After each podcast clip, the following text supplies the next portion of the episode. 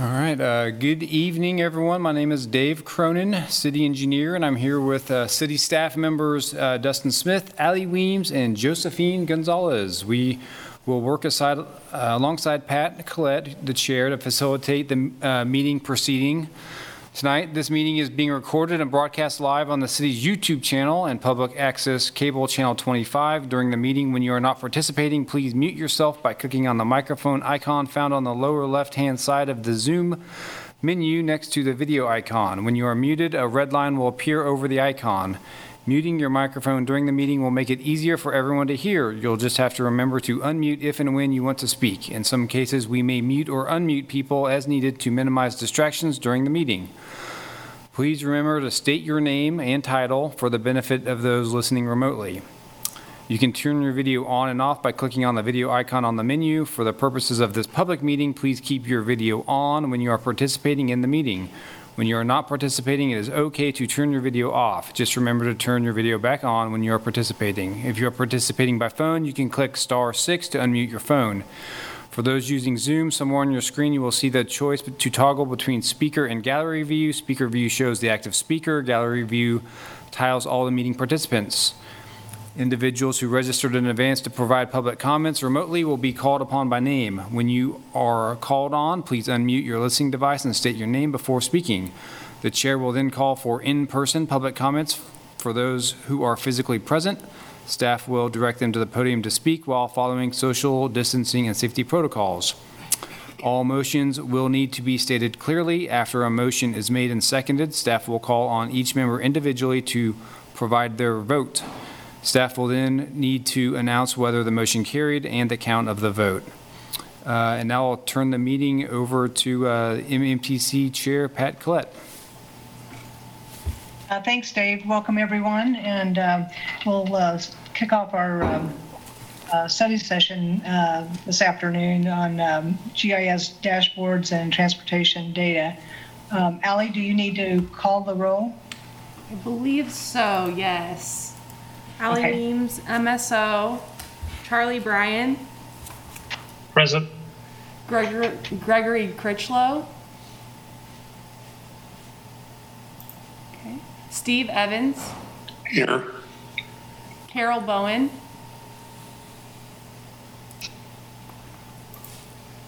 Nick Kuzmiak, Here. Tom Allen, Here. Aaron Payton, Lauren Freeman, Here. Pat Collette. Here? Alrighty. That's everyone. All right, thanks, Ellie. Um, So, uh, yeah, our study session tonight is to talk about uh, GIS dashboards and transportation data, and we have uh, Micah uh, Siebold, um, who's a GIS analyst um, on staff here to help uh, present this item, and Jessica Mortinger also with the MPO um, to answer any questions that anyone has. But we've, uh, with the agenda, provided some links. Um, The MMTC GIS maps, the, uh, the map that we created last year for, for the board to, to use um, as we talk about um, projects. Um, And um, we also included the bike project dashboard and pedestrian project dashboard, so hopefully you've had a chance to take a look at those. And um, we're going to kind of try to have a, a working session today to kind of go over how to use GIS and see if you all have any questions um, on, on how to use it. And also if you have any questions on any um, data or information that maybe you, you feel would be important for us to consider including on our MMTC map, that would be good information to know as well. Um, And as we've kind of talked about this, this training, it's also, we're um, looking at, um, you know, how data relates to our planning efforts, and, and, you know, we, we do a lot of data and reporting with Transportation uh, T2040, and um, we're going to kind of also have a discussion on, you know, using some of the data as we uh, think about um, using equity in our decision-making. So Um, With that, I'll kind of turn it over to uh, Micah to kind of share his screen and give uh, kind of an overview of GIS for us. Thank you, Dave. Um, yeah, um, screen share here. Okay, so, um, so here we are looking at the agenda. Uh, we've got these three links that I, I'm going to talk to you about. Uh, I'm going to start with the MMTC GIS map. Get it up here. So um, there we go. So, um, as Dave mentioned, I'm on I'm the GIS manager. I'm in IT, and I work with MSO and MPO quite regular regularly. Um, and uh, this was a map that we put together uh, last year, as Dave said, and um, it has a lot of content in it. So, um, I just want to go through the layout of this pro- uh, program and just kind of dig into some of the, the data and show you some extra functionality. But it is important to note that yeah, this this data is just a subset of all the information that we have that staff uses daily for reference. Uh, we use it in models like the pedestrian prioritization, uh, but uh, that's just one of many um, models that we use. So what we've put together here is content that um, is relevant to this group, uh, but it's not like a static map. We can add more if we find out through our conversation tonight. Uh, if there's something else you're interested in, um, it's definitely a fluid thing. Uh, and the way that it, it's presented to you is is also subject to change depending on what your needs are. Um, so yeah, I mean, at the heart of our GIS, our GIS vision is to try to make this data as simple as we can have for citizen access. Um, and um, and so that's eh, that's that's our goal at least. So um, I'll go ahead and uh, start by asking if there are any questions so far. Has everyone been able to open this map?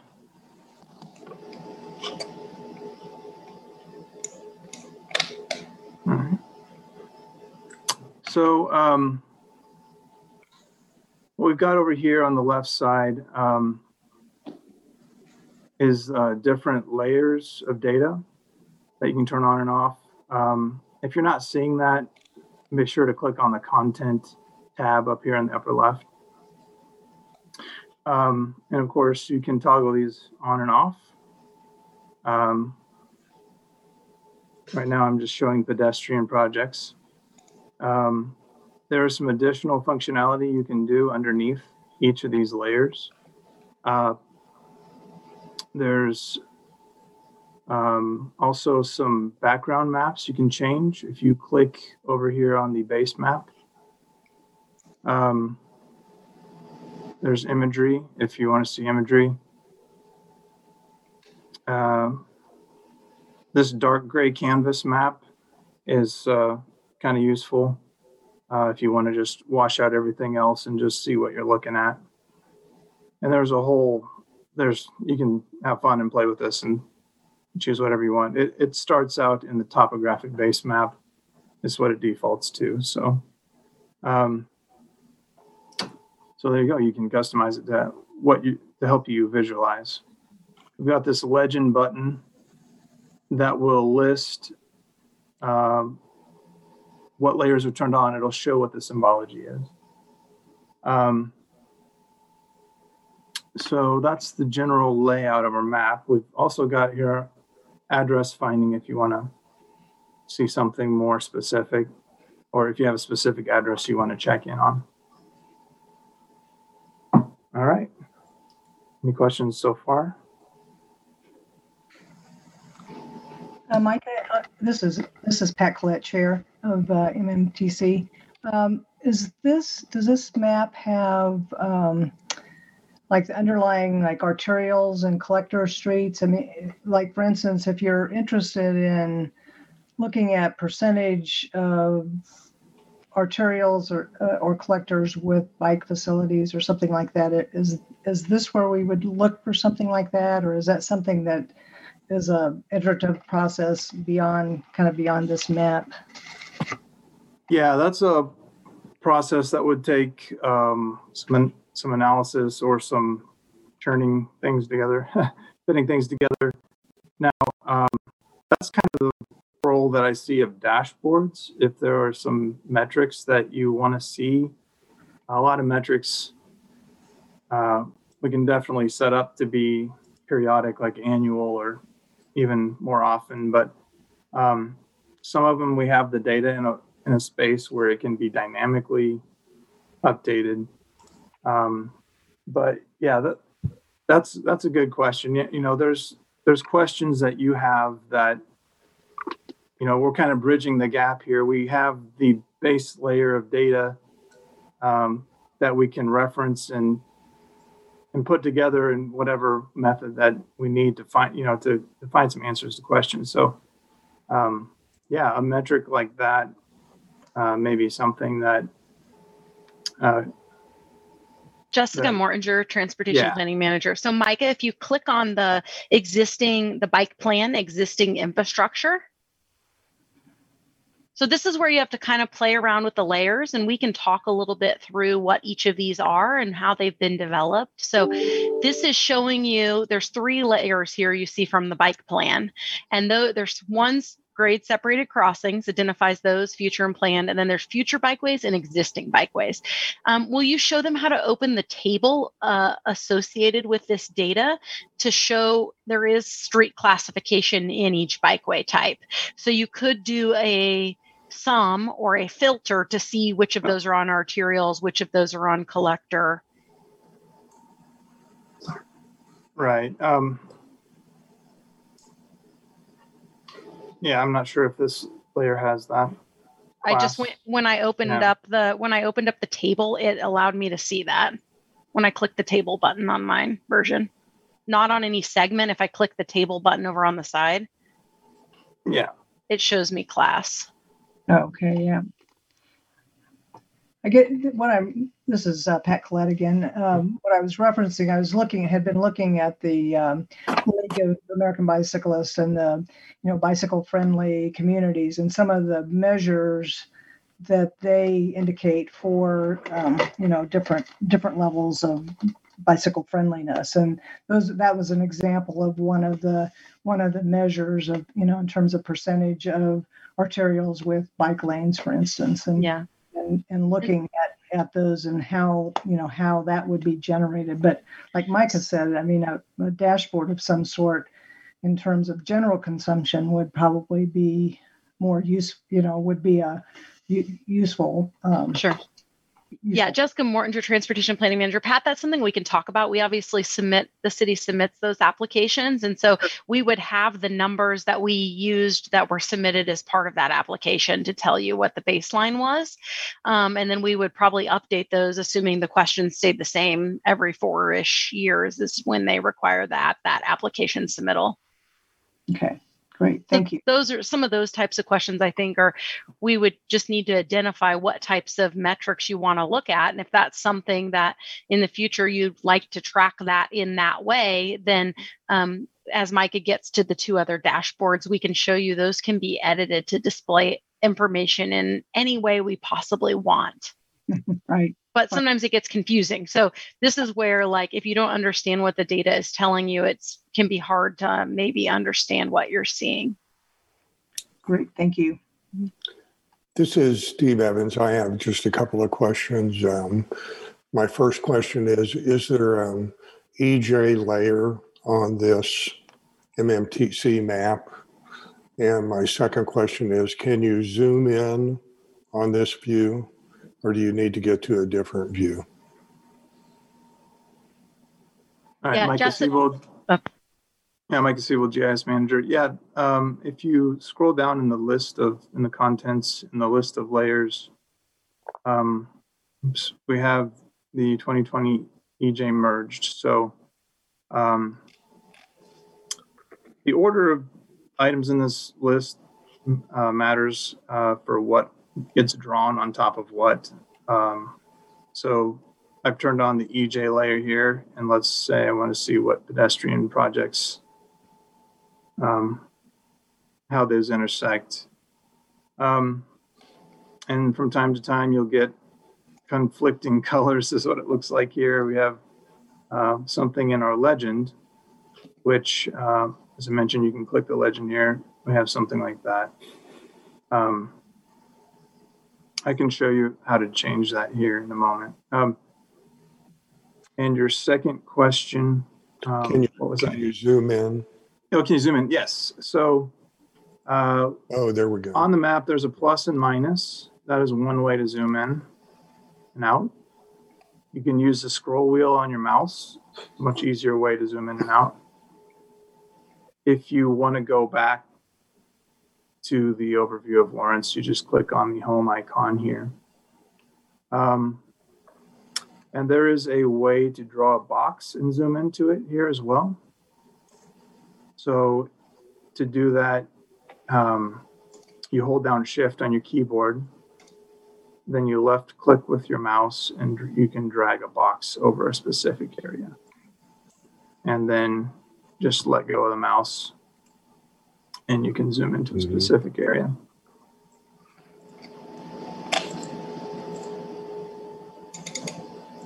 so again that was holding down shift and dragging and that's a that's a common feature of the city map uh, the city mapping that we have.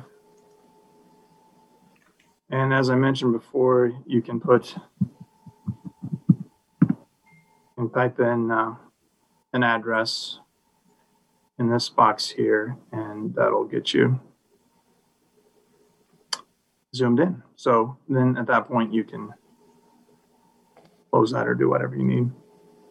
If you click and hold and drag, you can pan. Yeah, I'm a little bit close here. And I've got the EJ on. I'm going to turn that off for a moment. And when you're zoomed in this close, this is where it's nice to have imagery. Um,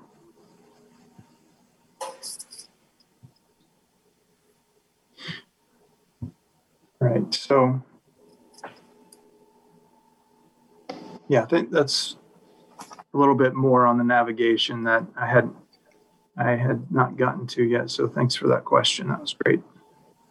Yeah, this is, this is um, excellent. Um, Maybe this is down the road a little bit, but do you think you could have layers for CIP years, budget years, and go through the years?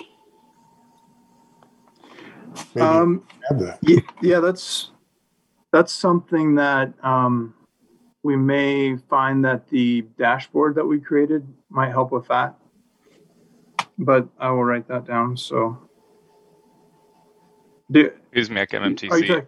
It looks Yeah. like you could just add a column to the table um, for the bike projects NMPPP and pedestrian projects NMPPP. If you just added a year to which they were planned to be completed, that that might solve that issue. Because because each entry is already on there. Um, it would just I think what Steve is maybe asking for is to add, you know, a year to which that project is maybe planned for. Steve, is that I- what you're getting at? Yes. Okay. To Commissioner Bryan, MMTC. It's my understanding that the plan is not necessarily tied to the CIP. I think the CIP would be a separate So layer, the similar to the TIP projects from the MPO. The NMPPP is it it gets us a list of plans that in our jargon is a CIP, but there's also the city CIP. And I've kind of I think I've asked this question before, um, and I think the terms are kind of used interchangeably. But technically, there's the full city CIP, and then there's the bike and ped project CIP as well. Both are their own capital improvement plans, and they're referred to confusingly as the exact same word. At least that's how I've understood so far. So. Somebody can correct me if that's wrong. Yeah, David, Commissioner- Kern, city engineer, there's a citywide CIP and then, then our, our CIP for the bike ped projects that we are trying to, um, the same time as the citywide CIP. But, so if the question is the city CIP projects, um, we're, um, that can be shown on the map. That is information that we have that um, we could, um, we could show those projects on a map. Commissioner Bryan, uh, MMTC. So there's also a TIP, Transportation improvement project that the MPO maintains. Those are on the map. I don't know if anyone's using the link that was in our agenda, but you can see the TIP projects, the points and the lines that represent the projects that are slated with funding. Right, Jessica? Yeah, Jessica Mortinger, Transportation Planning Manager. So TIP TIP stands for Transportation Improvement Program, and that's all the regionally significant transportation projects. So again, it may or may not include all your bike ped projects since we don't necessarily know the location of those when they program the funding. Um, but this would be like the more regionally significant road projects that would show up in the city or county CIP and or be identified by like a state project. So if you're talking about a more near term, these are the projects in the next four years that we're looking at having as transportation projects. So you can look at all of these and click on any of the point to pop up some detail about information from that document. It's one of the processes that the MPO does.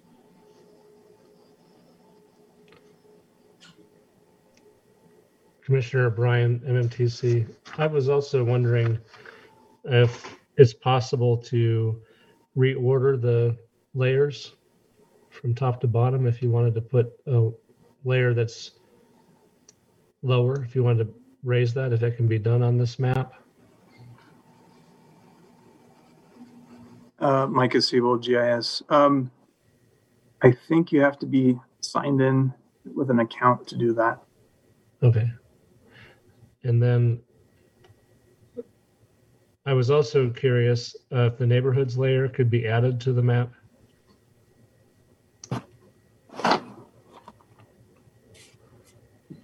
Yeah, I can, I can do that. And then Commissioner Bryan again, the, the other um, question I had is around the transit route layer. Is it possible the coloring on there is just um, one single color for the entire route? Could that be modified to reflect um, the various routes? Um, uh, Micah Siebold, uh, GIS. Um, so I think that is something you can do if you click in here on here. What? It, oh, let me slow down here. Um, the reason that this is all one layer is because is because multiple layers overlap each other. Okay. So if you click on a route here, I clicked downtown. You see the pop up says one of five. So we've got Route 44, 1, 7, 10. Um, they're all on top of one another. So the symbol, the symbolization gets a little bit difficult. We get into cartographic symbolization where we have to widen the line off of every route. So um, Got that it. is why it's not showing up like that. Okay. Uh, but you could go into here. I'm sorry, I'm too, I'm doing this too quickly, but one of these options is change style, which is the col- colorful shapes. Um, and we can symbolize if we choose, if we've looked into the data a little bit and we know what we're looking for, we can choose the route. I tried that. It was. kind of messy. Um, and it Excuse gives me, these different, Unique symbols, what you're looking for. It's the uh, final option on there. I think that should be the default, though. To be honest with you, it's it's um. Go under- to the bottom of the options under two. right. There we go. Yep.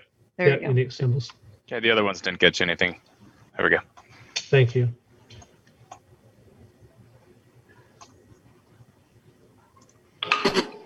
I don't know if there's a way to make the default that or if that matters to anybody else.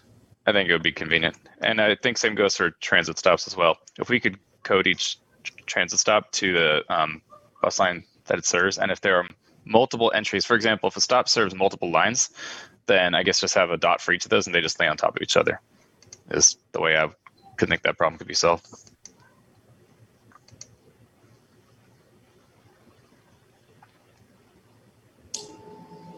I mean, if you overlay it with the transit routes, you can probably guess. But um, if you're only looking at that layer, then um, you might want to be able to differentiate each route.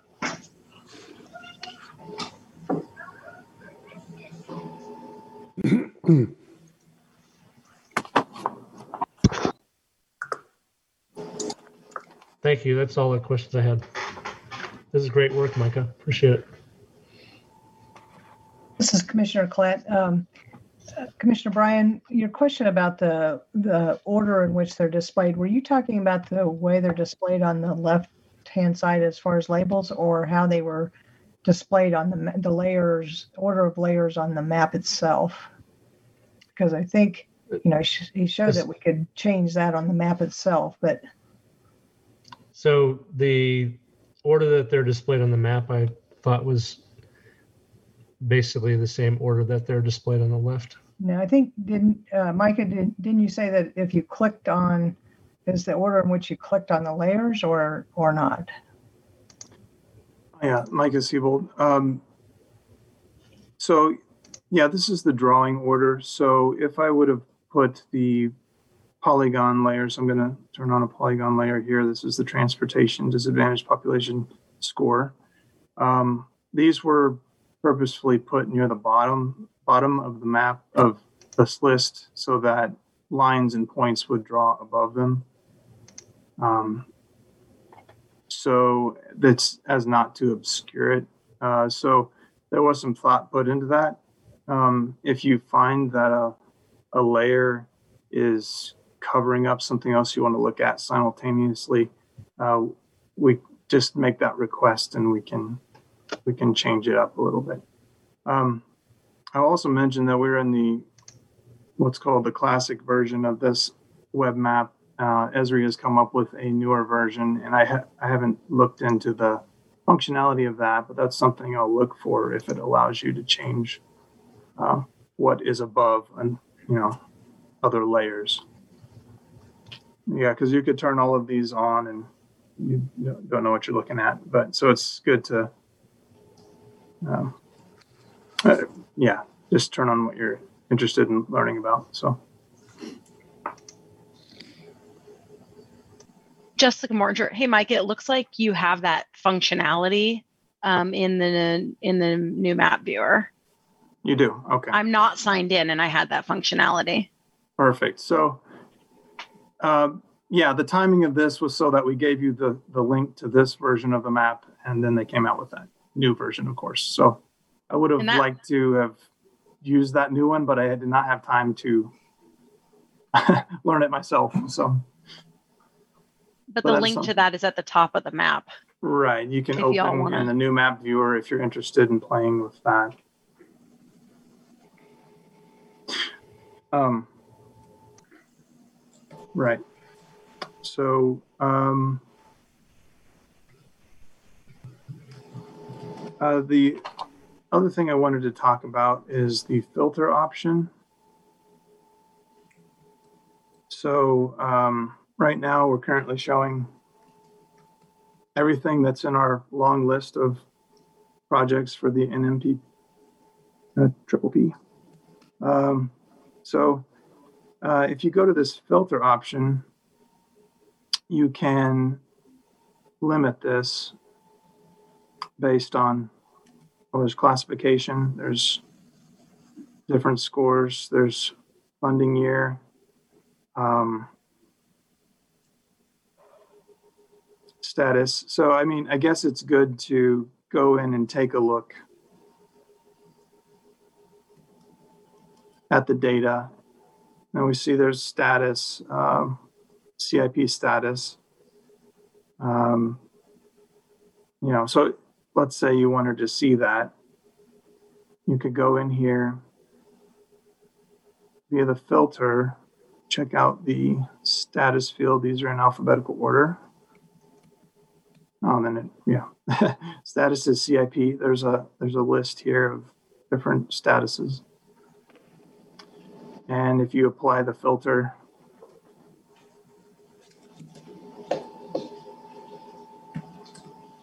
it will um, it'll limit your map to that. Um, this funding field uh, was more of a funding description. I I know someone had a question about can you show funding year? Um, we only have. I did add a field for that for the five-year plan that Jake was working on. The project selected, um, but it looks like that column is not showing in here. So I will have to double check that issue and turn that column back on. Um, so um, yeah, I'll I'll be making a note of that. Nick Kuzmiak, MMTC. I had a couple of potential suggestions um, that are kind of along the lines of the transit route one. Uh, for the layer for, let me make sure I get the words right, minority block grant groups. Um, let me see which one that is. Uh, would it be possible to add a gradient for that? Much like there is for the CDBG low moderate income block groups. Still think there is. No, actually, there's not a gradient for that one either. So if you click on each of the shapefiles for that, it shows you, I think, the percentage. It would it'd be nice to just, you know, potentially see at a glance what the percentage is for each of the blocks based on, you know, the percentage.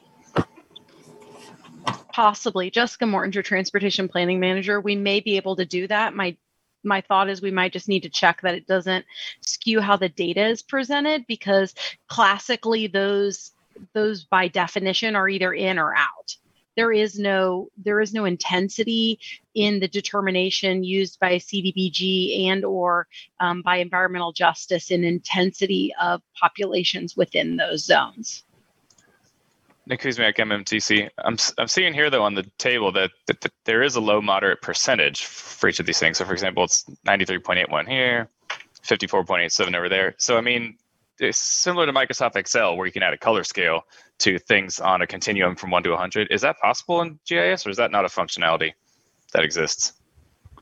Uh, Micah, uh, Siebold GIS. Uh, yeah, that's possible to display it that way. And I guess the follow up question for Jessica is is that um, I guess a reasonable way to kind of differentiate from these? Because this point, I'm just able to see they exist and where. But it'd be nice to kind of get a better view of like where do they exist in more intensity, and I'm thinking that percentage is that intensity.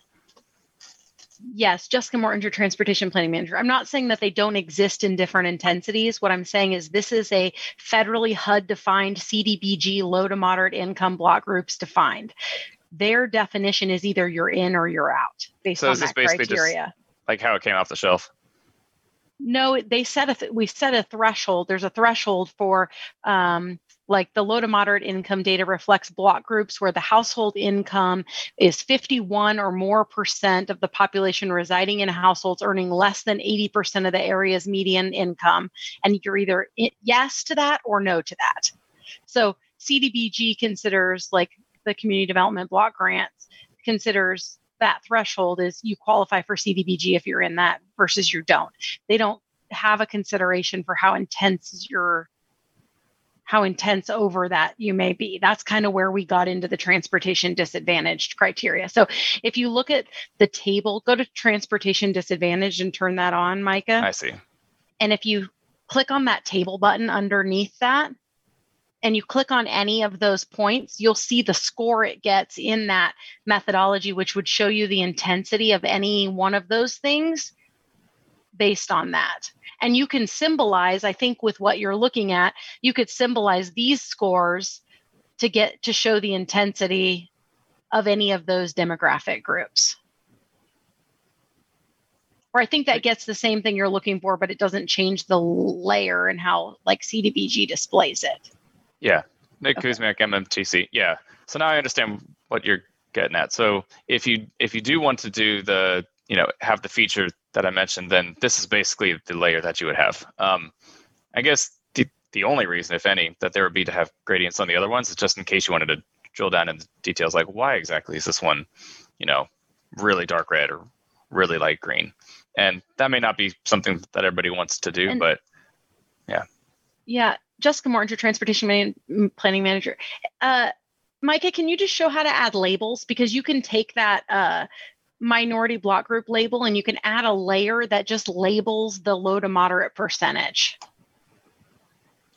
In which case, you might be able to just change the visualization yourself on here. I guess I'm Like not. a Siebold- Oh, sorry. and- Yeah, uh, just that functionality, you have to be signed in to manage labels. Nick Kuzmiak, MMTC. So I guess I'm not. I don't know if I'm maybe not reading between the lines here. I'm trying to figure out. I mean, for me, it'd be useful on on a given layer to have the visualization available so you can see the gradient. And it's sounding like maybe there's a reason that we don't want to do that. Um, I mean, I understand how the data comes to us and that you're either in CDBG route, but I think it would be instructive to see for somebody just trying to do data analysis on a visual level, just you know how CDBG are we here, right? Um, So you that can would be a that. useful thing to see. So you can you can do that. Click on Micah if you click on minority block group and change the symbology, change style. Instead of here, you can go to minority percentage There we go. Okay. and you can choose it to show you how you want it to show you a gradient. Okay. Perfect. I was having trouble finding that. I I didn't realize that you have to select something in that first drop down menu. So thank you. That makes more sense. So in that case, yeah, default is whatever the government gives to you, which does make sense. And then if you do want to analyze it, then you can dive deeper, and it's pretty easy to do so. So okay, I'm satisfied. Thanks.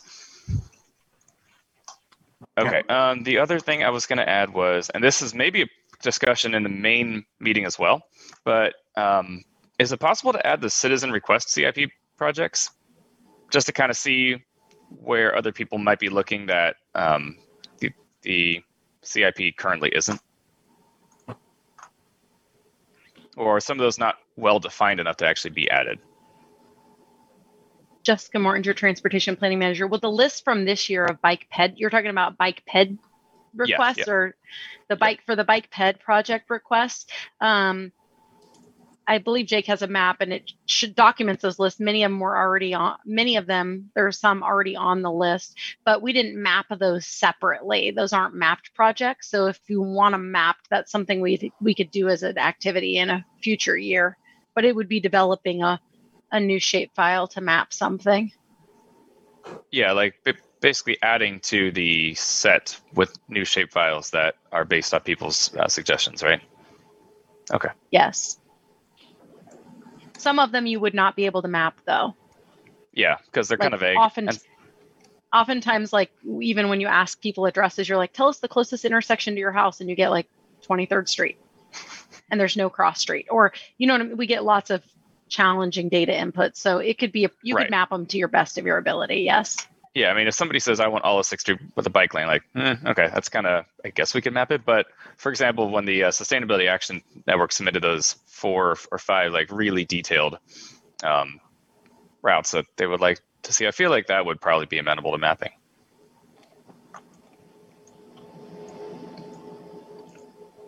Uh, that's it for me. Tom, Tom Allen at MMTC. Would it be possible to also show um, the bike repair stations and the bike stands um, that we see on uh, Biking Lawrence? Or is that is that already in under infrastructure? I don't, Jessica Mortinger, your transportation planning manager, we have it mapped. We also have like bike parking. It's a kind of less complete data set, meaning we don't have it all mapped, but um, it exists. Yes, it could be added. I think the key in some of that is how much is too much. Do you know what I mean? What's the most available information to you, right? Some data sets you see you can use and you see at a citywide view, and some of them as you zoom in like it becomes more relevant to look like if you're looking project specific to turn stuff on and off to understand what's happening Okay, thank you.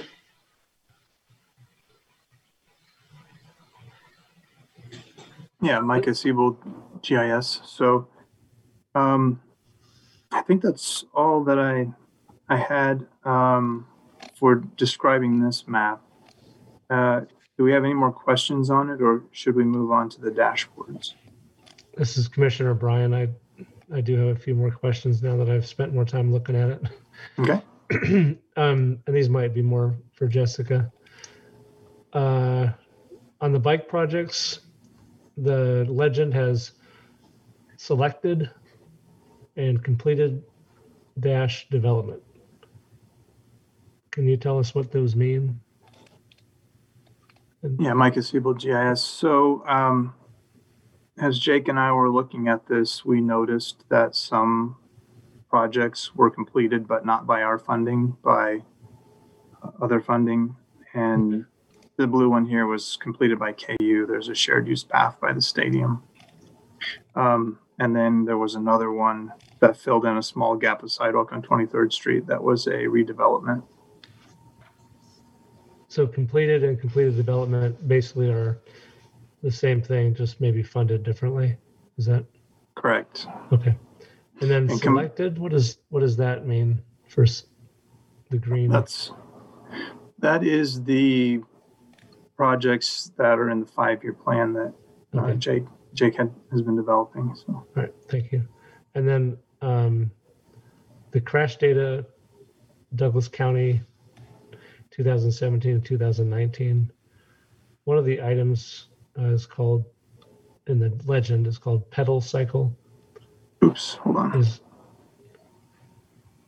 Yeah, is that bicycle? Just correct. Jessica Okay. Mortinger, your transportation oh. planning manager. That's how the Kansas Motor Vehicle Accident Report Form.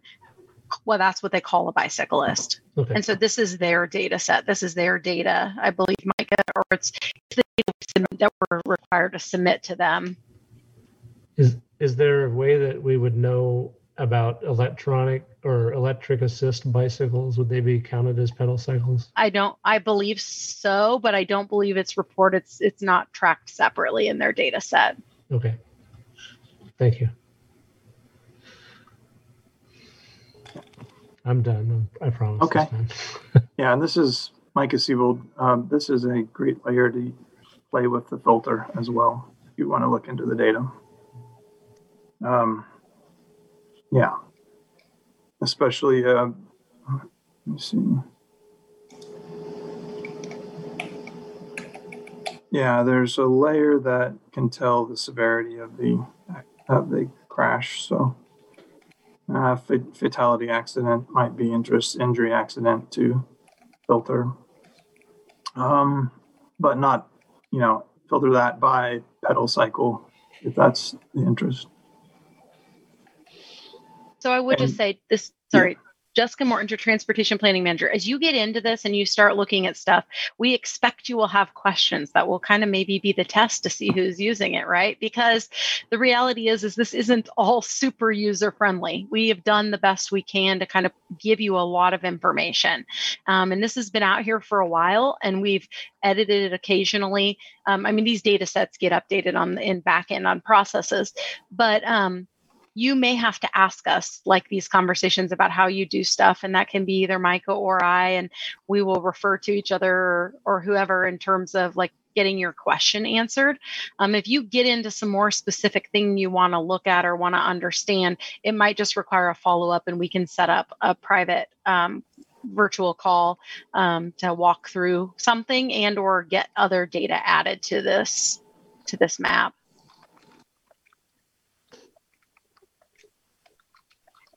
Kuzmiak, MMTC. I would not sell yourself short. This is a pretty great map, and as somebody who hasn't taken a GIS class in a, a decade, it's actually pretty user friendly. Um, I mean, there's only a couple things I had to ask how to figure out, and, and every functionality that I wanted to see is basically here. So, I mean, this looks like it's going to be a, a really great tool to, as we learn more how to use it, kind of evaluate the decisions that that we actually make here on the commission. So, uh, yeah, thanks for putting so much work into it. Thank you. All right, uh, Micah Siebold. Yeah, so uh, let's looks like we've got a little under 15 minutes. Let's go and take a look at one of these dashboards. Um, let's go go into the bike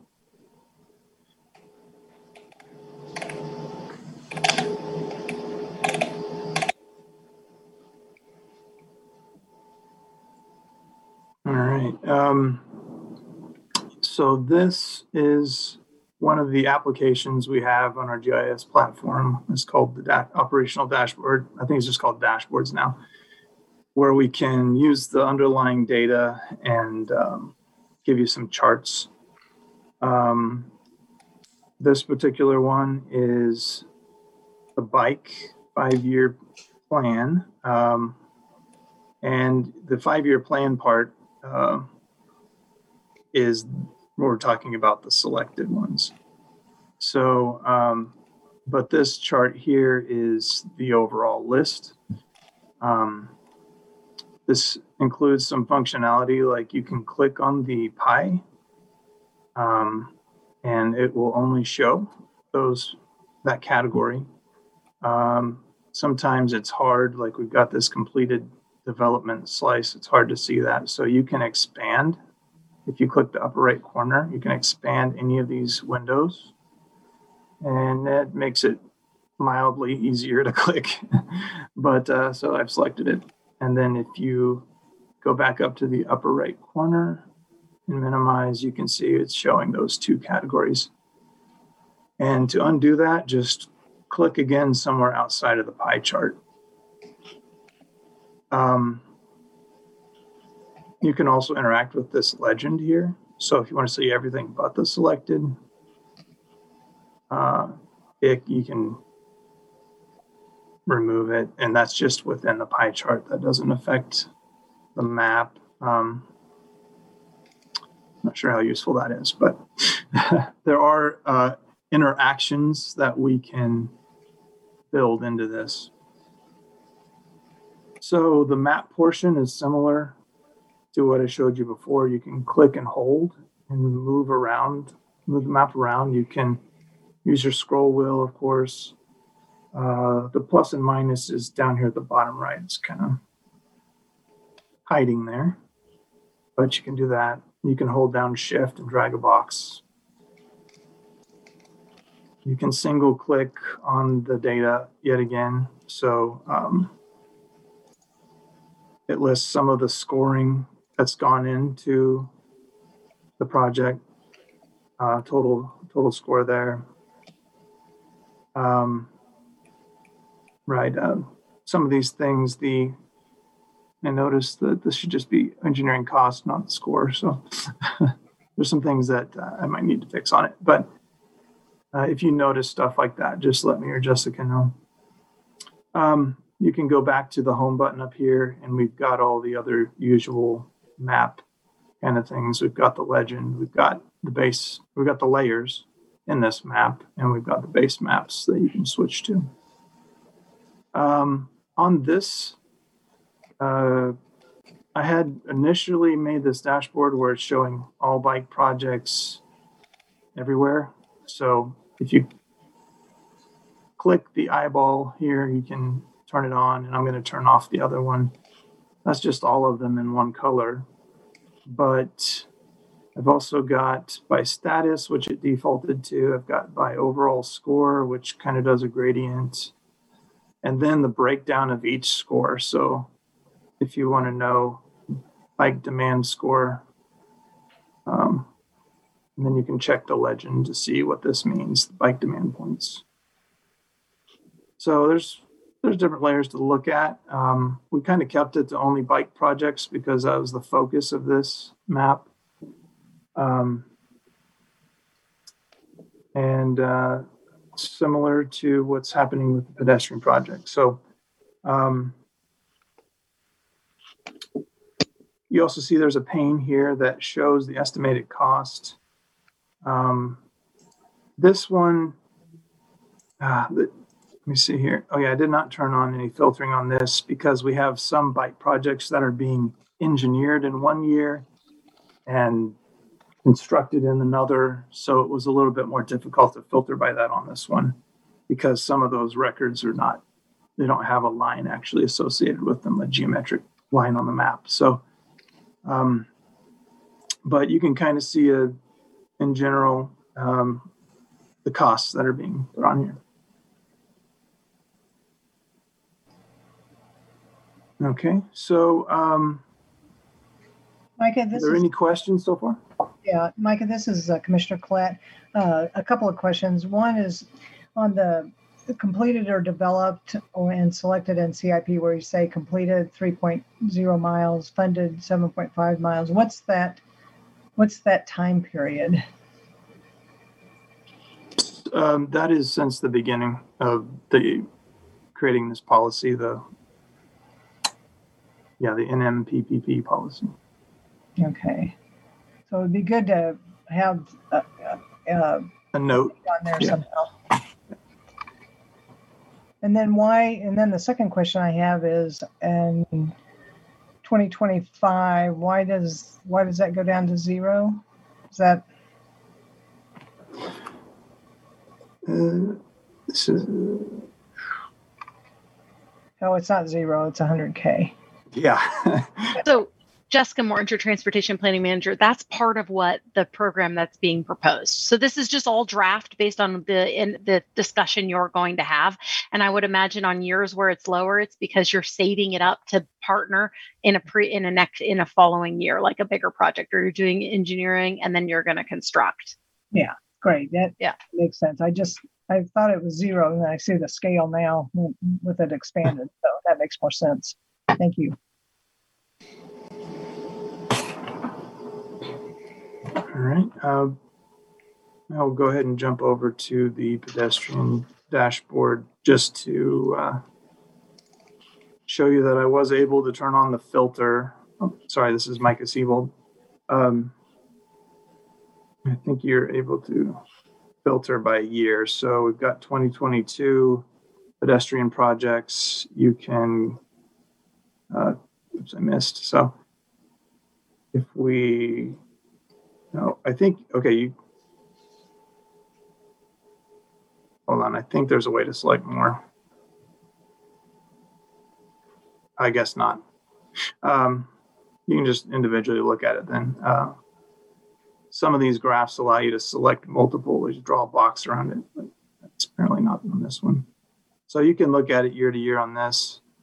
Um, that helps, but you know, Jake's also got a nice list and, and maps available for you to look at. So, um, and one functionality that I was hoping to get on here to switch this to is to be able to resize these frames so that you can adjust it.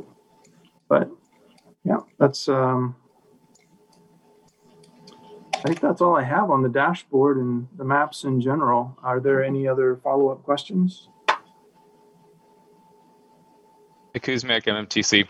Um, as we've been talking about this, I've been kind of thinking of more, of course, questions for the interactive map. Um, and there was, I realized maybe some information that, if it's available, would be cool to have on the map. Um, and I don't know the feasibility of getting this information, but just out of curiosity, uh, road condition, kind of like how the U.S. Department of Transportation grades, or I don't know if it's ASCE or or who uh, grades the condition of roads. Uh, sidewalk condition, which I think is only recently starting to be gathered, right, as part of the sidewalk repair program. Sidewalk maintenance and replacement schedule, just to see when each sector or I guess section is up for repair. And then I think what would be really useful is actually um, when a certain stretch of road is projected to be uh, repaired, replaced, rehab uh, something, and I guess that could be coded differently depending on if it's a like a widening, mill and overlay, um, I- don't think that pothole patching rises to, to the level of importance that it needs to be included on a map, but um, some kind of minimum so that we can see um, kind of around the city what roads might be up for reconstruction soon, where it might be a good place to, you know, start to focus on some kind of redesign to make it more multimodal, which I know is, you know, you know, the complete, the, sorry, the complete streets plan does kind of make that automatically a part of it, but I think it would be good to kind of see a couple years out where we might be looking at for the next good retrofit. This is Dave Cronin, city engineer, so we can, we can provide that. information on a layer as well. The CIP projects, we already have those uh, in our GIS system, so it's just a matter of providing that information. And we also are, we have a construction map online It also is tied into our right-of-way permit, so if anyone sees flags in their yard, or you know, if any utilities called in a project, you instead of just calling down to the city, you can go to the map and a lot of times answer your own question by seeing who's doing work in the area, whether it's a city project or a private utility project. And so we're uh, trying to use these maps more for uh, commu- uh, communication and community um, involvement to, you know, give more real-time information on projects. So um, I think adding this, this five-year CI, city CIP for transportation projects is, a- is a good idea that we can include on your map. Jessica Mortinger, your transportation planning manager. We also have the T2040 projects, which would tell you the regionally significant planned projects um, it, for that 20 year time frame that the plan covers. Um, I saw in the chat. Um, Carol Bowen had asked about the layers needed to provide pedestrian access to bus stops. And um, the sidewalk network that we built um, and improved upon for the sidewalk maintenance prioritization is available, although we haven't published it yet. We have it, we just haven't made it public. So that's something we can add to this map.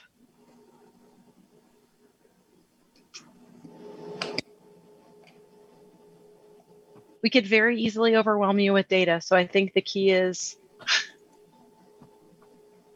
um, making sure you have what you need, but also um, kind of knowing what everything is.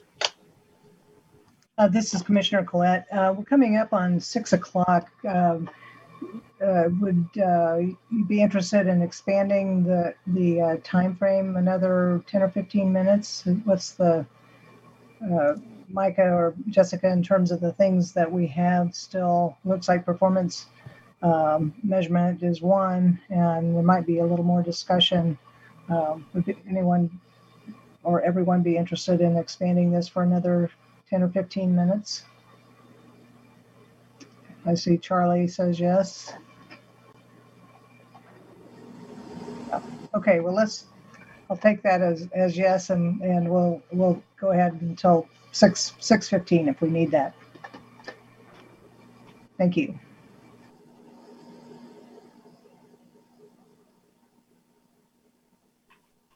All right, so hopefully you can see my screen. This is Jessica Mortinger, your transportation planning manager.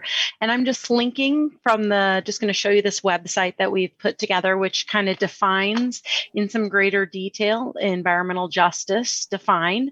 So this explains the definition I was talking about earlier with uh, in responding to Nick's question about how the census data is filtered to show the income, the low and moderate income data in the block groups for EJ. And you saw that on your map, both as a separate layer as income alone, um, and then also combined and minority alone, and then also them combined together. So you can understand kind of what factors are at play there.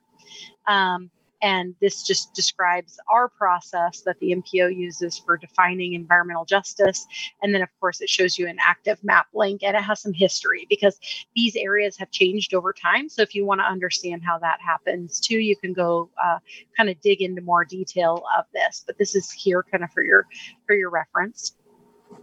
The other link we provided you as we start to talk about performance and things, uh, items that you wish that MMTC wishes to track as part of the work that you do, I think this is probably the best um, overall high level regional tracking that we're doing of transportation data. And that's part of our long range plan reporting.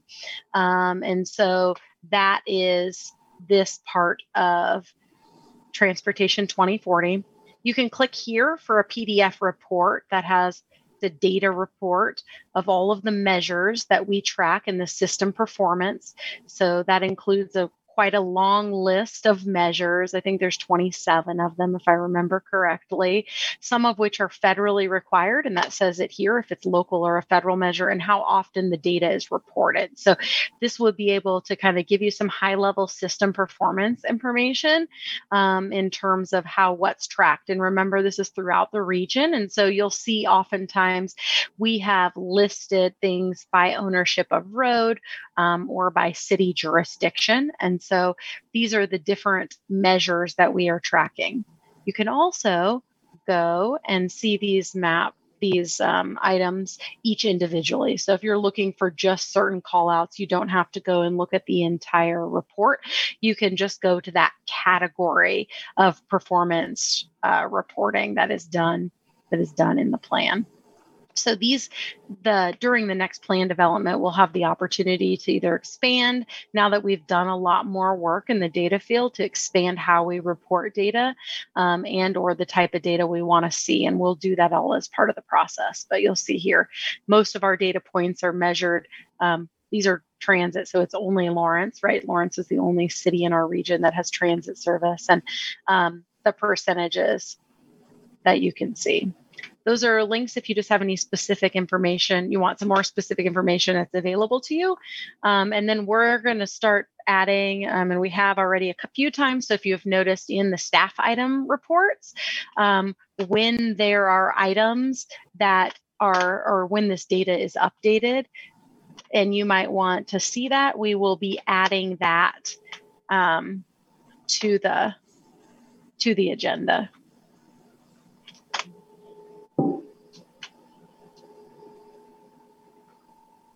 Be nice if it would I could entertain any questions you may have. This is Commissioner Collette. I was, you know, when I'm looking at the dashboard from the previous section and then also these performance indicators, um, I'm wondering if, there's been discussion or what others think about the idea of, of particularly for bike ped stuff, making that information more visible to the public, you know, in terms of maybe putting some of those specific dashboards on the MMTC site or or someplace where it would be easy for the public to to look at it, you know. It, I think in terms of interactive maps, maybe not necessarily, but but um, you know, dashboards that would show progress uh, towards meeting different performance goals over over time um, and whether you know because I know it's in the you know the the PDFs are in the in the uh, 2040 report and uh, those kinds of things, but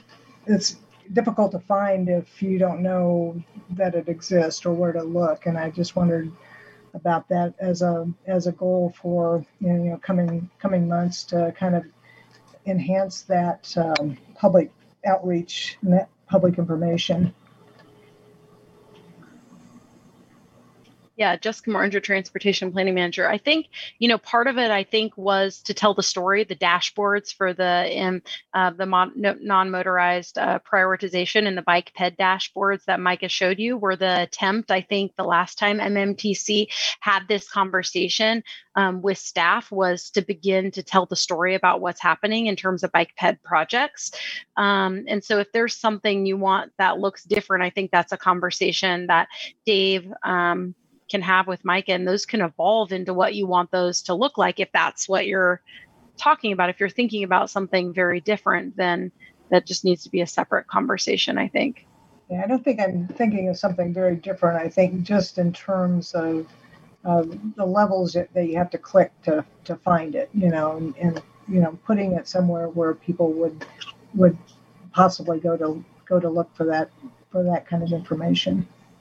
Yeah, Jessica Mortinger, your transportation planning manager. I think that's going to be one of the big challenges, especially as the city rolls out um, the strategic plan, because there's going to be a whole another set of measures. And if you start digging into any department and operations, everybody has a lot of data and metrics. So what matters to people is very different. Um, transit's also, I think, grappling with some of this issue in terms of dashboard and available data about even transit and stops and things like that. So I think it's something we can continue to evolve. Great, thank you. Other comments or questions?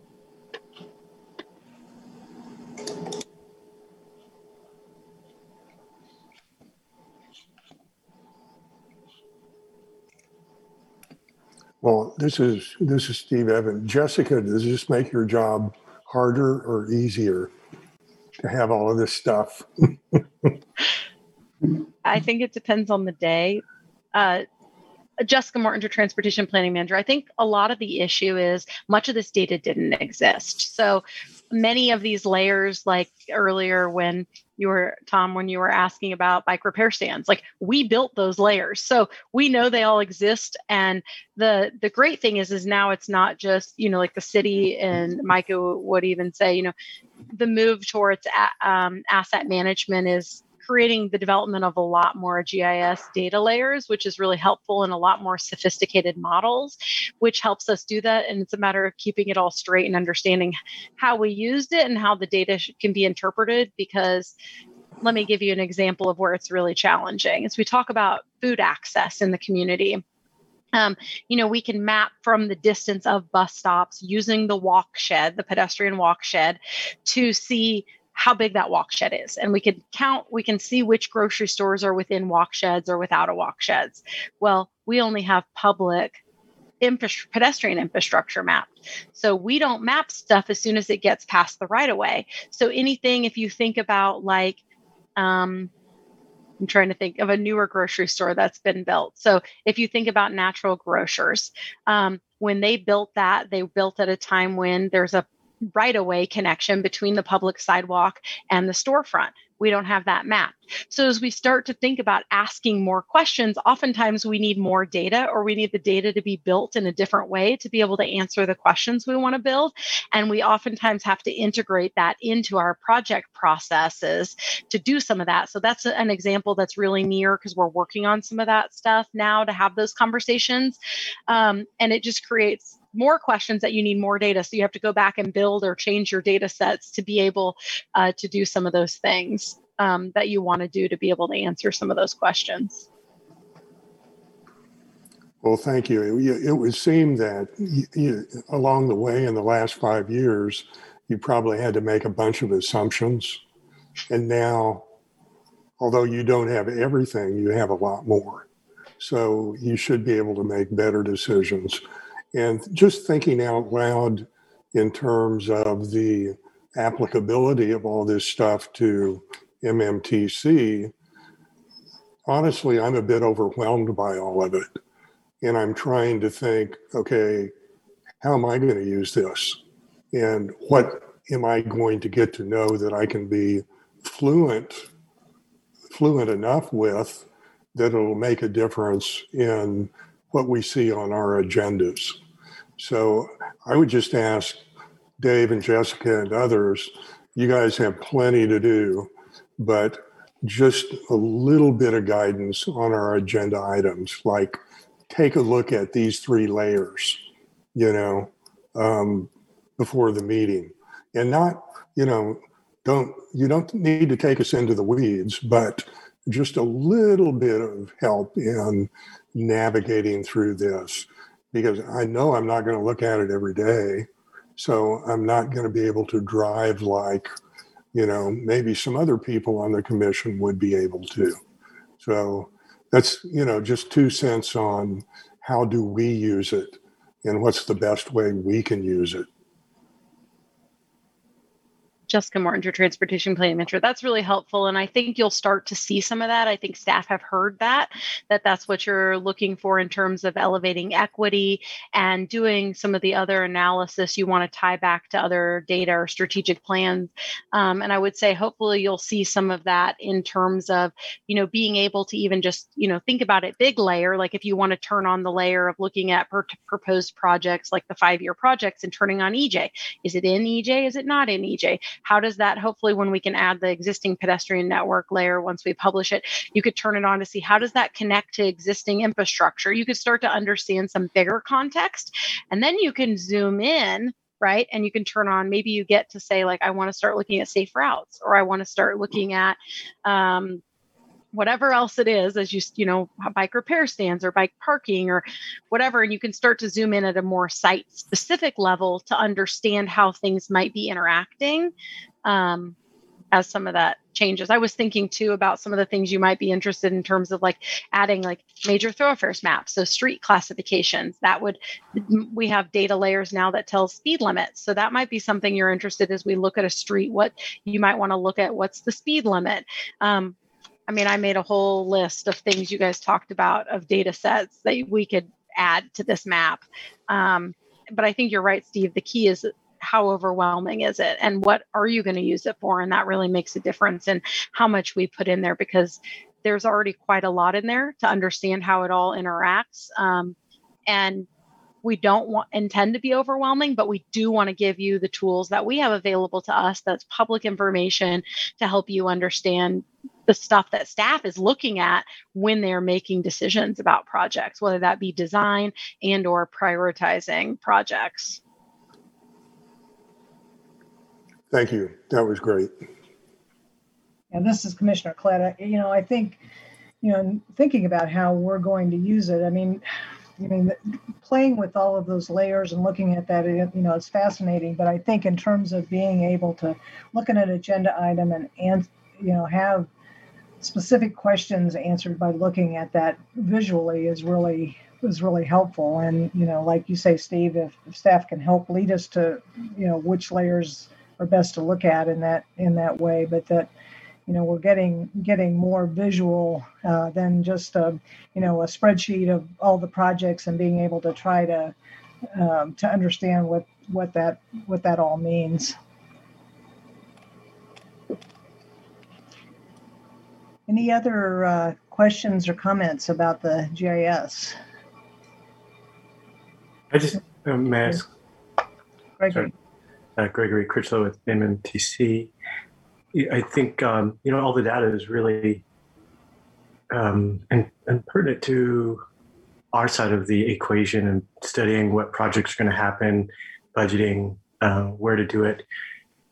Um, in terms of how uh, locally in Lawrence, how do we translate that to people who are actually using the projects themselves, the end user? Um, you know, how do these? Is there um, um, a PDF that's printed that is distributed? Um, is there a ped or bike map that end users can take advantage of these layers as well, as opposed to, you know, if you don't have access to these to the internet or things of that nature? Because um, I see a lot of these, I see a lot of the bike routes. I see, you know, where these the layer where the bike stations and the bike parking. Um, but if I'm actually on the bike, how do I negotiate that um, on the other side of the equation? I know uh, our conversation is really about potential future projects and how we look at it, but I think we also have to keep in mind if we're talking about the equity issues, how is the end user using these this data as well? So, Jessica Mortinger, your transportation planning manager. So, we have a bicycle rideability map that a lot of this information feeds into, and the Lawrence Douglas County Metropolitan Planning Organization, so our or our MPO, has a bicycle advisory committee, and they are beginning the preparation work to update that rideability map.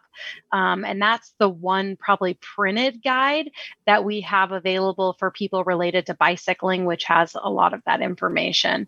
Um, in terms of pedestrian maps, there isn't anything probably available there. The closest would be would be Parks and Rec and a trails map that they put out, which would be more for recreational um, users who are hiking and walking.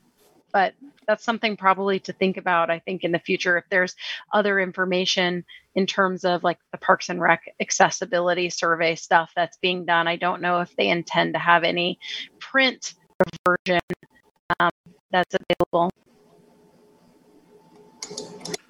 I put the link to that rideability map, the electronic version, in the chat for anybody who's interested in seeing that. Thank you.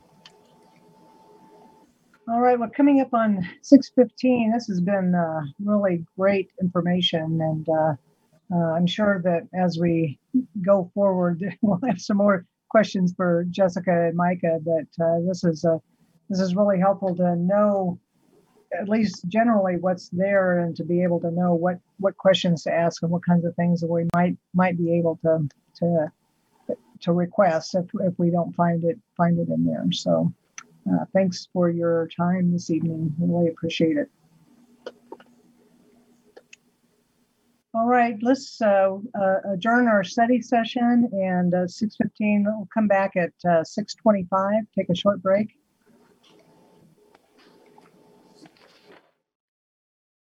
Six twenty-five, let's, um, get, get started here in a, in a minute or so, get everybody back.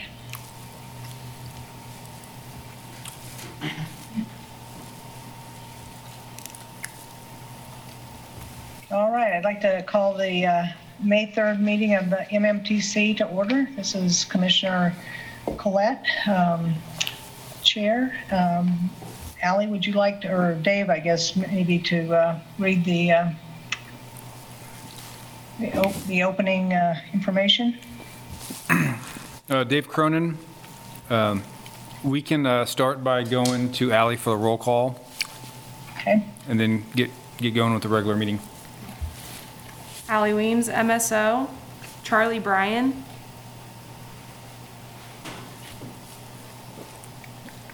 See him there. Come back. We'll come back. Gregory Critchlow. Present. Steve Evans. Here. Carol Bowen. We'll come back to her. Nick Kuzmiak. Here. Tom Allen. Here. Aaron Payton. Lauren Freeman. Here. Pat Collette. here. We'll go back Charlie Bryan. Here. Okay. And Carol Bowen. I know she's been having mic problems. I think I can try to unmute here, but Carol, if you just want to enter into the chat a message that you're here, I see you tiled here. Oh, there's Charlie in the chat. Okay. So that is eight and one absent. Oh, wait, she's on there.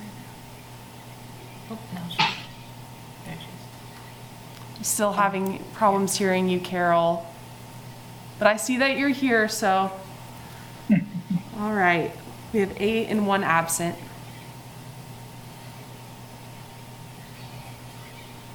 Thank you.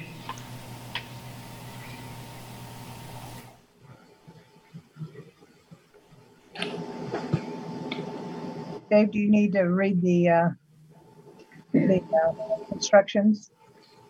Uh, Dave Cronin, city engineer. No, I don't, I don't think I need to go over the, the Protocols again, and we don't have any, uh, anyone sign up for public comment either, so it's, uh, I think we're good to go. Okay, sounds great. Thank you. Okay, the first, first item on the agenda is to approve the minutes from uh, April 5th. Uh, That's attached to your agenda. Um, Has everyone had a chance to take a look? And there are any questions or changes to the, to the minutes? Any? Um, I entertain a motion to approve. Kuzmiak, MMTC. Uh, before we go on, I figured since this actually loops into the public comment that was um, uh, submitted via email that we're going to maybe bring up after this, um, it may be worth noting that in future um, published minutes, if it would be possible to get kind of a brief synopsis of public comment, that might help for members of the public who are reading the synopsis and think, man, you know, it's probably worth actually going on the video and see what that public comment was, um, instead of just saying that there was public comment. So just a suggestion that I think John Thornburg was maybe onto something about. And I, I do recall that we may have discussed that at some point, um, maybe a retreat or something. So anyway, just wanted to put that out there. But um, yeah, Yeah, is that, is that something that's possible, Dave, to, to include a little, just a little more detail on, on public comment? Uh, This is Dave Cronin, city engineer. We try to be pretty consistent with the way other boards are um, doing the minutes.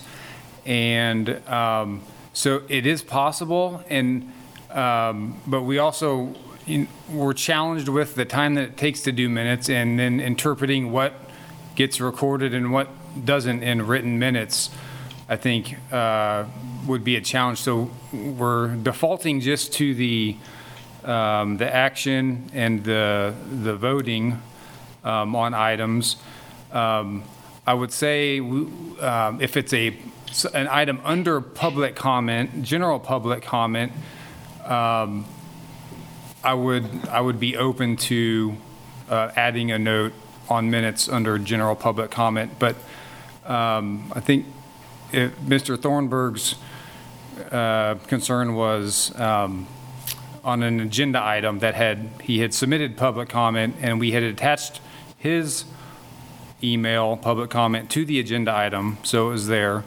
And then I know it was discussed um, on that agenda item with a lot of other things, and so I would want to refrain from getting into detailed minutes on agenda items, but I would, um, I guess, be open if it's a general public comment item and someone speaks to it, that we could note that briefly in the minutes, if that, uh, if the majority of the commission would like to see that. Thank you. I think particularly when there's, you know, written comment and that is attached to the, um, you know, to the packet, that that is something that the public is able to see. The, the challenge is when, when it's just, uh, presented verbally. Yeah. Okay, any other comments or questions? Uh, Nick? Nick Kuzmiak, MMTC. I just had a really sm- small, I guess, error. Um, under F1, um, the fair donation policy is spelled more like a state fair, but it's actually fair like a bus fare, F A R E. It's stupid, but you know. I mean, it is technically a more fair version of the fair donation policy. So, I mean, that's a Yeah, fair well, error. It's, it's spelled correctly later in the sentence, so it's just, uh, just make that consistent. Yeah. Okay, Just a minor thing. Yeah. All right. Well, I'd entertain a motion uh, to accept the minutes as amended with the change in, in spelling.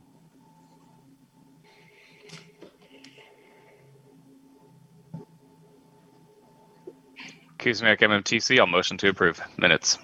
A second? I second. Uh, Gregory. Okay, moved by, by Nick, uh, seconded by Gregory, uh, all in favor? We just raise our hands? Would you like to record a vote, Dave? Um, That's fine. Okay. Good. Unanimous? Everybody raise your hand if you approve. Looks unanimous. Thank, thank you. All right, um, go back here. Okay, uh, public comment is the next item on the agenda. And, uh, Dave, you said there is, uh, no one physically present and I don't see, I don't see anyone online to- that's registered for public comment, so. Dave Cronin, city engineer, that's correct. There's no one here in attendance and no one signed up. We did attach the written public comment to the agenda packet along the lines of our discussion during the minutes. Okay, thank you. Um, Item D, agenda items. Consider recommending approval of the 22, 20 to 26 five-year plan for non-motorized projects. Thanks, Chair and Commissioners. Good evening. Uh, Jake Baldwin, Senior Project Engineer for MSO.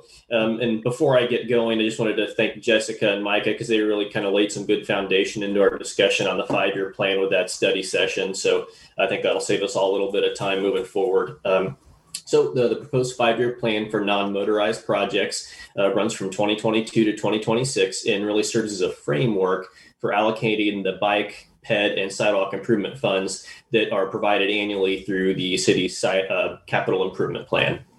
Um, staff brings the five-year plan to Multimodal Transportation Commission and City Commission each year for recommendation and approval, um, taking into account changes to our non-motorized projects prioritization policy, um, safe routes to school plan changes, grant opportunities, um, new projects through the call for projects, and as well as multimodal transportation commission and city commission priorities.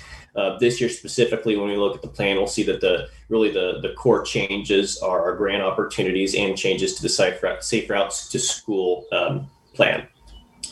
Um, so the, the commission has spoken in the past to the importance of elevating equity within this plan. And although equity is, is not yet um, part of the scoring for the non-motorized projects prioritization policy, we have attempted to incorporate equity into the project selection, uh, as can be seen by the attached maps referencing the um, EJ and transportation disadvantaged um, groups. Um, and we kind of had a refresher on that before, so I won't go into that any further. I think we're all up to speed on, on what those mean. Um, the, the only thing I guess I would tack on there is the MPO does plan on um, revisiting the non-motorized project prioritization policy to incorporate equity into scoring. So I think we'll see more discussion on that later this year. Um, a recap of our call for projects that was issued uh, via Lawrence Listen survey. Um, I guess the survey took place between February and mid-April, um, the results of which we had 136 visitors to the survey uh, with 42 uh, unique statements, which equates to a little over two hours of public comment. Um, from those statements, we were able to pull out 17 specific projects, um, nine of which were identified or not identified um, in an established plan.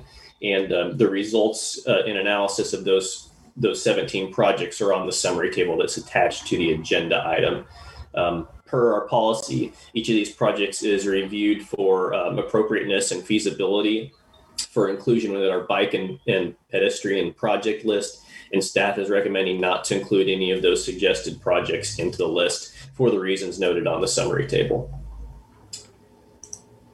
Um, I guess before I go into the details of our, our five year plan that's being proposed, and because some of the commissioners knew and may not have seen our five year plan before, I just wanted really to reiterate that approval of this item tonight really only locks us into the 2022 year projects since staff brings the five year plan back every year uh, so that we can adapt to the possible changes that I discussed earlier, such as grant opportunities and commission priorities with that, we'll get into the five year plan. Let me pull that up.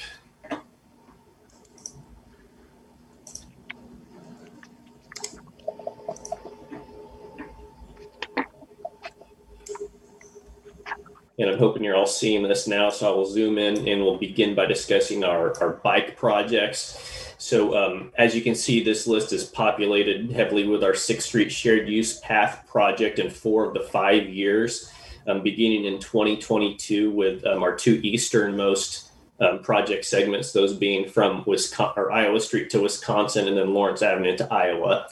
And um, one of the reasons that uh, these projects appear for design in 2022 was that um, KDOT really approached us and asked us to apply for a federal transit AIC grant in, in relation to these projects that we've you know previously applied for in, in TA grants. And uh, that AIC grant is the same grant that um, is funding our Naismith Mobility Enhancement Project that is being designed currently and will go to construction next year, I believe. So um, this is a grant that we're just get, kind of getting familiar with, and we're being encouraged to to uh, apply for um, in terms of mobility enhancement. That's one of the focus areas of that grant is providing um, access um, via sidewalk and shared use path to transit stops. So we are working with Transit on that application. We're actually kind of in the second phase of that application process. We submitted a concept paper, and that uh, really gives KDOT a chance to examine the appropriateness of that application. And we were then awarded the actual application, kind of weeding out those projects that don't really need to be um, applying for this funding. So we, we kind of made it past that first step, and we now have a, a July deadline to um, submit our application for our Sixth Street shared use path. And again, that could um, end up funding construction for a single or multiple segments. We just don't know yet. Um, so we want to plan by um, putting in design for 2022. Um, outside of those, or I guess I should say sandwiched in between our, our shared use path projects on 6th Street is um, in 2024, we've got our 13th Street Bike Boulevard. And um, with that project, there's two associated Bike Boulevard um, intersection improvement projects at 13th Street and Mass and 19th and Ousdahl. Um, if you're familiar with the previous iterations of our five year plan, this bike project list looks fairly similar to what we've seen in the past two years. However, as uh, we go into discussing our pedestrian projects, um, there's going to be a lot of dissimilarities. And namely, that's because of our changes to the Safe Routes to School plan that's really changed the scoring of almost every project. So staff really had to kind of take a fresh look at what projects were being proposed in the five-year plan and, and make sure we're prioritizing the higher scoring ones after these changes.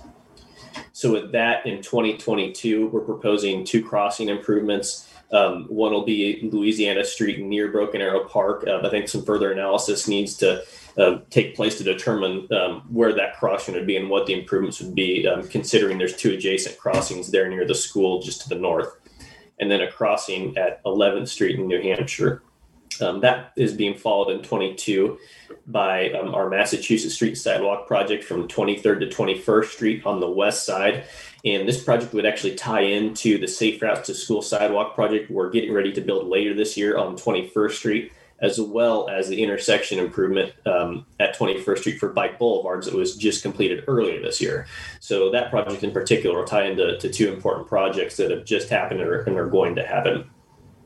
Moving into 2023, we've got West 9th Street from Highland, pardon the typo, to Hilltop Drive on the north side. Um, if you're familiar with that area, we've got a little gap there on the north side of 9th Street. Um, it's where the, the rock wall is the property on the, the uh, pardon me, the easternmost side. So we've got a historic wall to deal with there. And then the property just to the west of that is going to require some easement. Um, so when you're looking at the map, keep those two, two things in mind. In 2024, we've got um, Castle Drive from Trail to Tomahawk on the west side. Um, it's a larger project, so it's kind of taking up the funding for that year. Then in 2025, we've got multiple projects Harper Street from East 25th to East 24th on the west side, Alabama Street from Yazoo to, to 23rd on the west side, Main Street from 6th to 4th on the east, and Michigan from 6th to 5th on the east. Then in 2026, we've got two projects Crestline Drive from Yale to 9th on the west side and Castle Drive from Trail to Tomahawk on the east side. This is kind of the partner project with this 2024 project. Let's see. And then I think uh, um, last, lastly, I just wanted to touch briefly on this table below that you may have glanced at. Really, this is just a kind of a cash flow balance that compares the funding we receive each year versus what we're allocating towards projects, showing that through the five years of the plan, we're left with a balance of $116,000. That really kind of represents about 3% of our total funding through the CIP, and I think represents a, a, a small but decent contingency throughout the five year plan. And I think that kind of brings me to the conclusion of the materials I wanted to present. So I'd be happy to entertain questions at this point.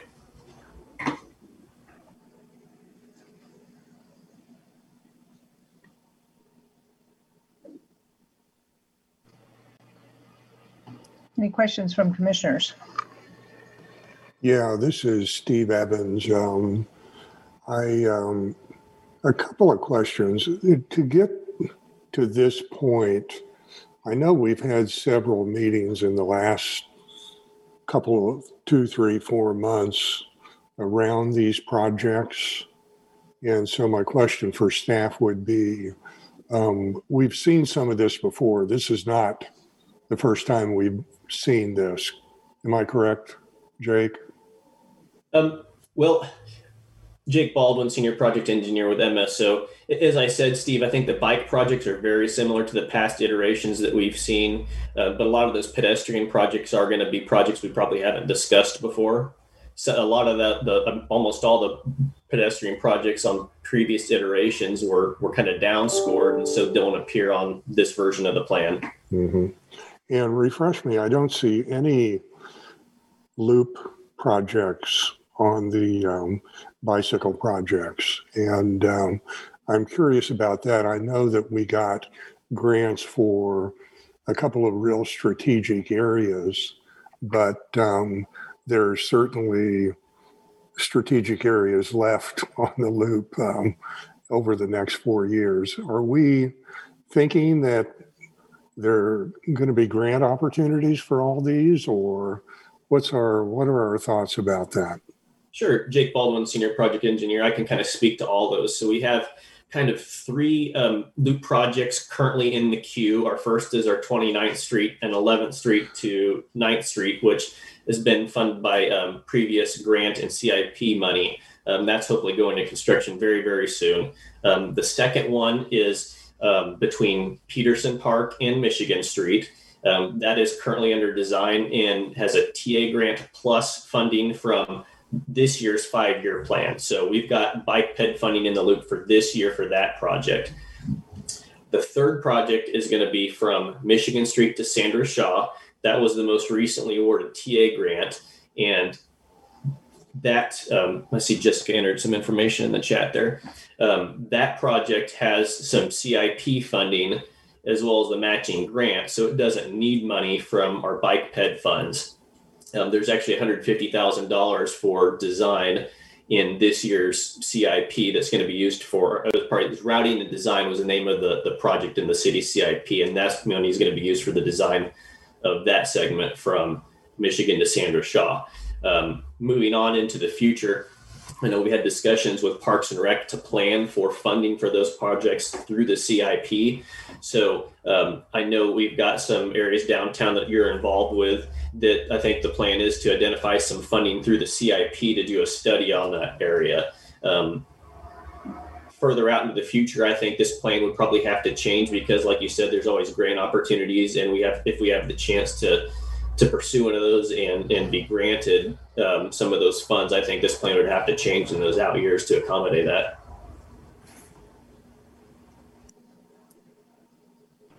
Thank you, Kuzmiak MMTC. Oh, sorry. I was just going to ask if it's possible to to at least still include these on the CIP, even if they're already funded. It'd just be nice to kind of see them in context, really.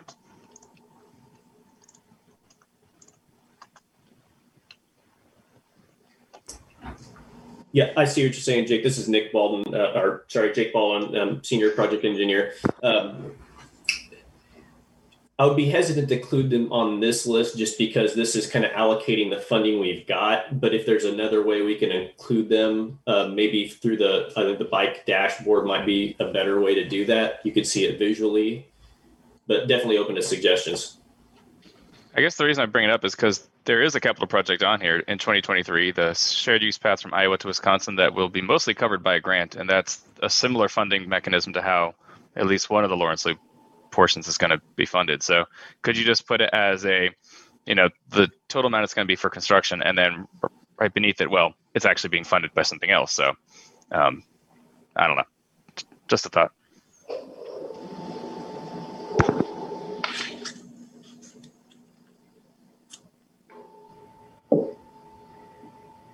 This, this is Commissioner Collette. Remind me, AIC, what, what that stands for again? Sure, Jake Baldwin, senior project engineer, access, innovation, and collaboration. Okay, great. If, um, if that funding does, doesn't come through, well, what will happen to those projects that are relying on that, on that funding? Will they move to out years or, um, or will there be a different, different source of funding? Jake Baldwin, senior project engineer. I think our 2022 projects would not change. I think um, our, our project list and the prioritization scores of those projects indicate that we probably still need to fund those no matter what, at least the design. So um, yes, I think out year we would probably have to reconsider that next year if we don't get a grant. That uh, we've got to fund them a different way if, if through more funding from our bike ped funds or postponing it until we have another grant opportunity.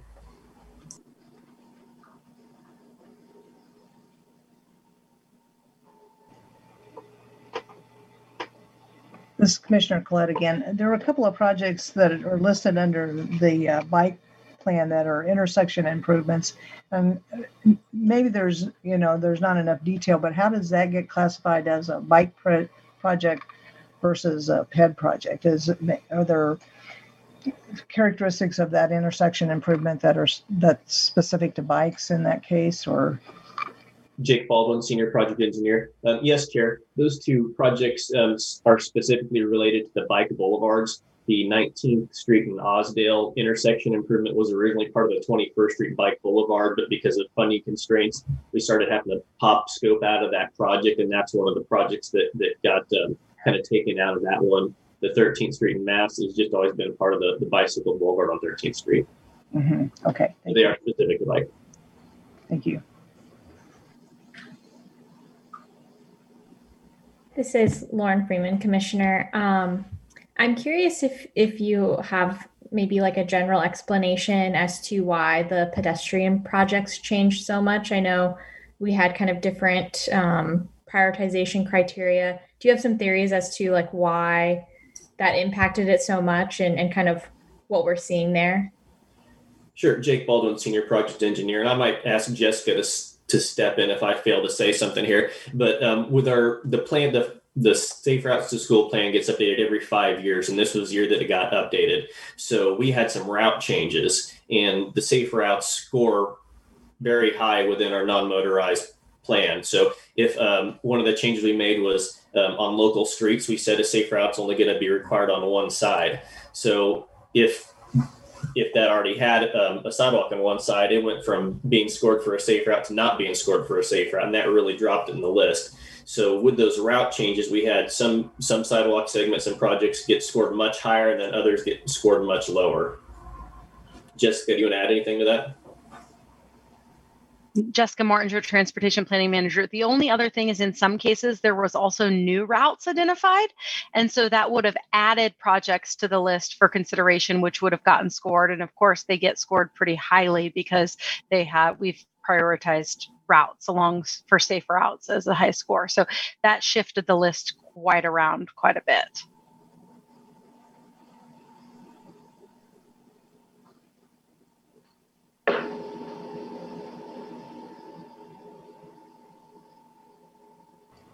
This is Commissioner Collette. I have a question about one of the tables that showed the priori- prioritization score.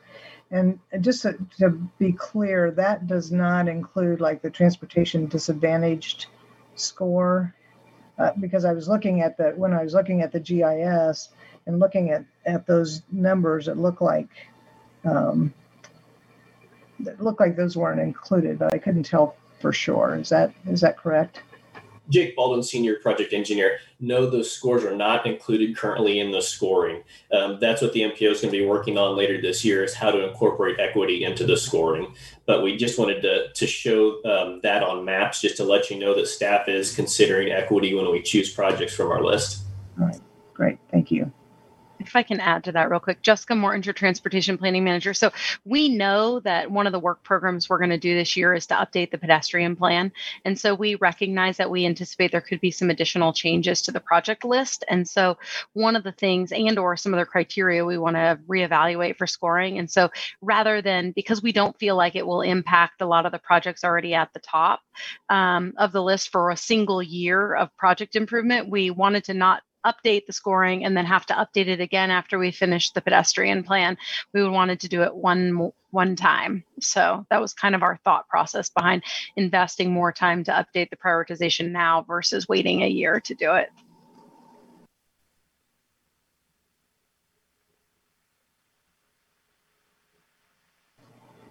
This is Commissioner Collette again. Um, Jake, on your uh, summary, you talked about um, uh, the Highland uh, Hilltop.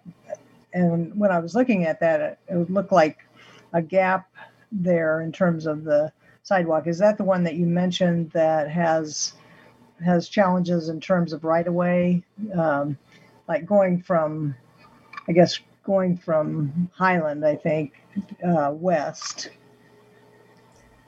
You know, it looks like there's a sidewalk there, um, but the project doesn't quite go there. So I'm assuming I, I was trying to remember that that area. Is there a, a right of way issue right there where it stops? Jake Baldwin, senior project engineer. Um, right of way challenge or right of way opportunity. I guess it depends on how you look at it. But yes, there would be easement needed to construct that project.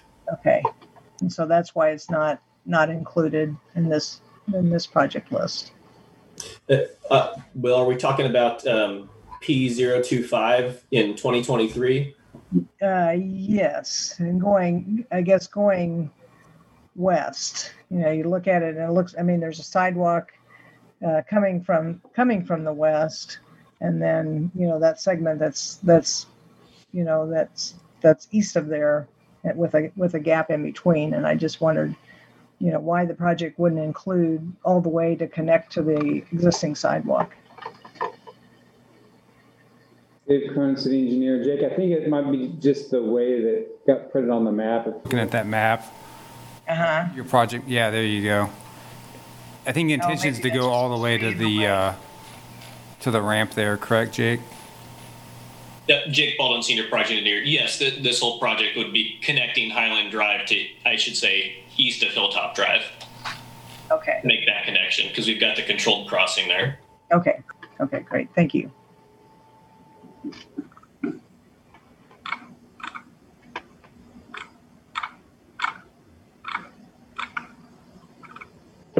Commissioners. Yeah, Kuzmiak, MMTC. I had a question about the citizen suggested projects. Um, so I can understand that a couple of them that were submitted either coincide with plans that are already in place or they're not on the overall bike plans or pedestrian plans. But there was a couple that actually did look pretty useful. And I was wondering kind of what the thought process was over, um, I guess, not even giving them a code for, say, uh, you know, like a three d- digit number after the B, right? So, for example, the the Evergy related route that's going to go by the new substation out in West Lawrence, um, it seems like time is of the essence for this particular project because that substation is going to get constructed. So, if we want a bike lane in there to connect that link that's kind of a path to nowhere, then now is kind of the time. So, um, I guess th- that's one I was particularly interested in.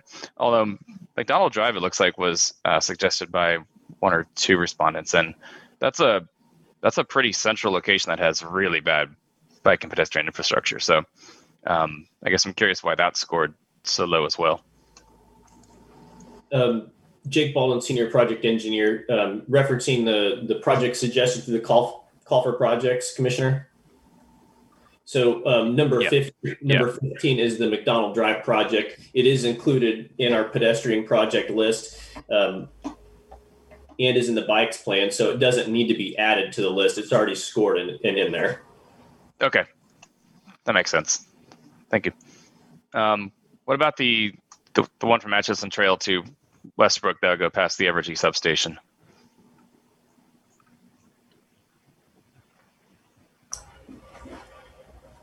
Jake Baldwin, senior project engineer. Wh- which number is that, Commissioner? It oh um in the citizen suggested projects. Let me bring it up here real quick. Um, I'm seeing the comments. I'm I'm trying to think of where in the attachment I saw the suggestions. Oh, here we go. Gotcha. Um, I think you're talking about number 13. Yep. Uh, Castle Irony Club Park. That might be it. Um, that doesn't mention the Atchison Trail or Westbrook or Evergy or anything. I'm not sure. This is Dave Cronin, the engineer. The project is B0. One nine. Um, so, um, It's number 12, maybe? Because that looks like it might be it. Bob Billings South. So from Bob Billings South along Atchison drainage. Yeah, I don't know. So that project is in our, um, in our bike plan, and we are looking at the possibility of, um, maybe how to, to tie that into their project. I don't have any other details. It's on the radar as an opportunity, um, with the construction of that substation. Okay, and which number did you say it was, Dave? um, B019. I'm, and I just uh, pulled that up from our, uh, our uh, GIS map on the. Oh, okay. I see. So here it's called Lawrence Avenue. That's probably why I didn't see it. Right. Yeah. Okay, because it's not Name's Lawrence. Avenue, I think. Yep. Okay, good. Well, it sounds like as long as that's under consideration and there's there's a plan to engage with Evergy and uh, KU, then that should be good. Just this, Commissioner Collette, just to clarify though, on, when we look at the, the call for non-motorized projects, so we're saying that, was it 12, number 12 that matches up with one that's, that's on the radar? Matches up with one of the projects that's on the radar? Jake Baldwin, senior project engineer. Yes. So in that, um, I guess you call it the fourth column. Is it in the project list? So if it if it is, it shows up in a pet or bike, then it's already one of our named and numbered projects in the list. So it's already being scored and prioritized. Mm-hmm, okay. Yeah, because I, I guess in this, that table, it's, it's not clarified, I mean, it's not clear, um, you know, in terms of feedback, I guess, to the people who submitted these suggestions, kind of clear that, um, how they're, how they're being considered, you know, and, and having a little more detail in that table. If people are looking at, at that, um, to be able to understand, you know, where we're at in the in the process. That you know, it's it's something that's not going to be considered, or that it that it is, but it's you know, it's it's down the road just a little bit.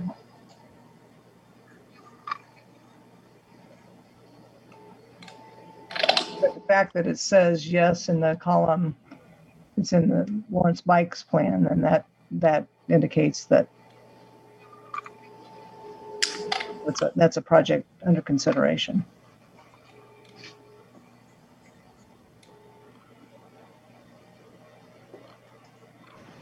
Nick Kuzmiak, MMTC. I had a kind of more random technical question here. Um, for pedestrian projects P066 and 065, um, they're really expensive on a linear foot basis. What is special about that? Otherwise, you know, mundane block of suburbia that makes it so expensive, like 10 times as much as any other project on a linear foot basis.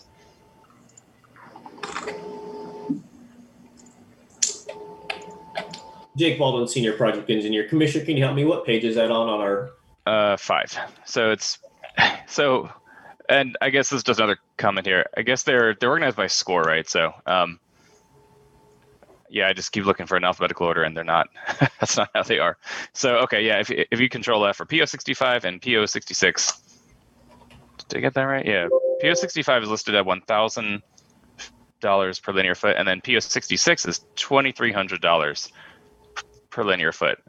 I mean, that sounds like a concrete boardwalk. Um, I'm I'm curious to see how that cost got so high. Jake Baldwin, Senior Project Engineer. I, am not familiar enough with the, the estimates on those two to really give you an answer tonight, but I can definitely get back to you on that. Okay. I mean, it almost looks like it's just a misplaced decimal, which would make a lot more sense. But figured I'd ask.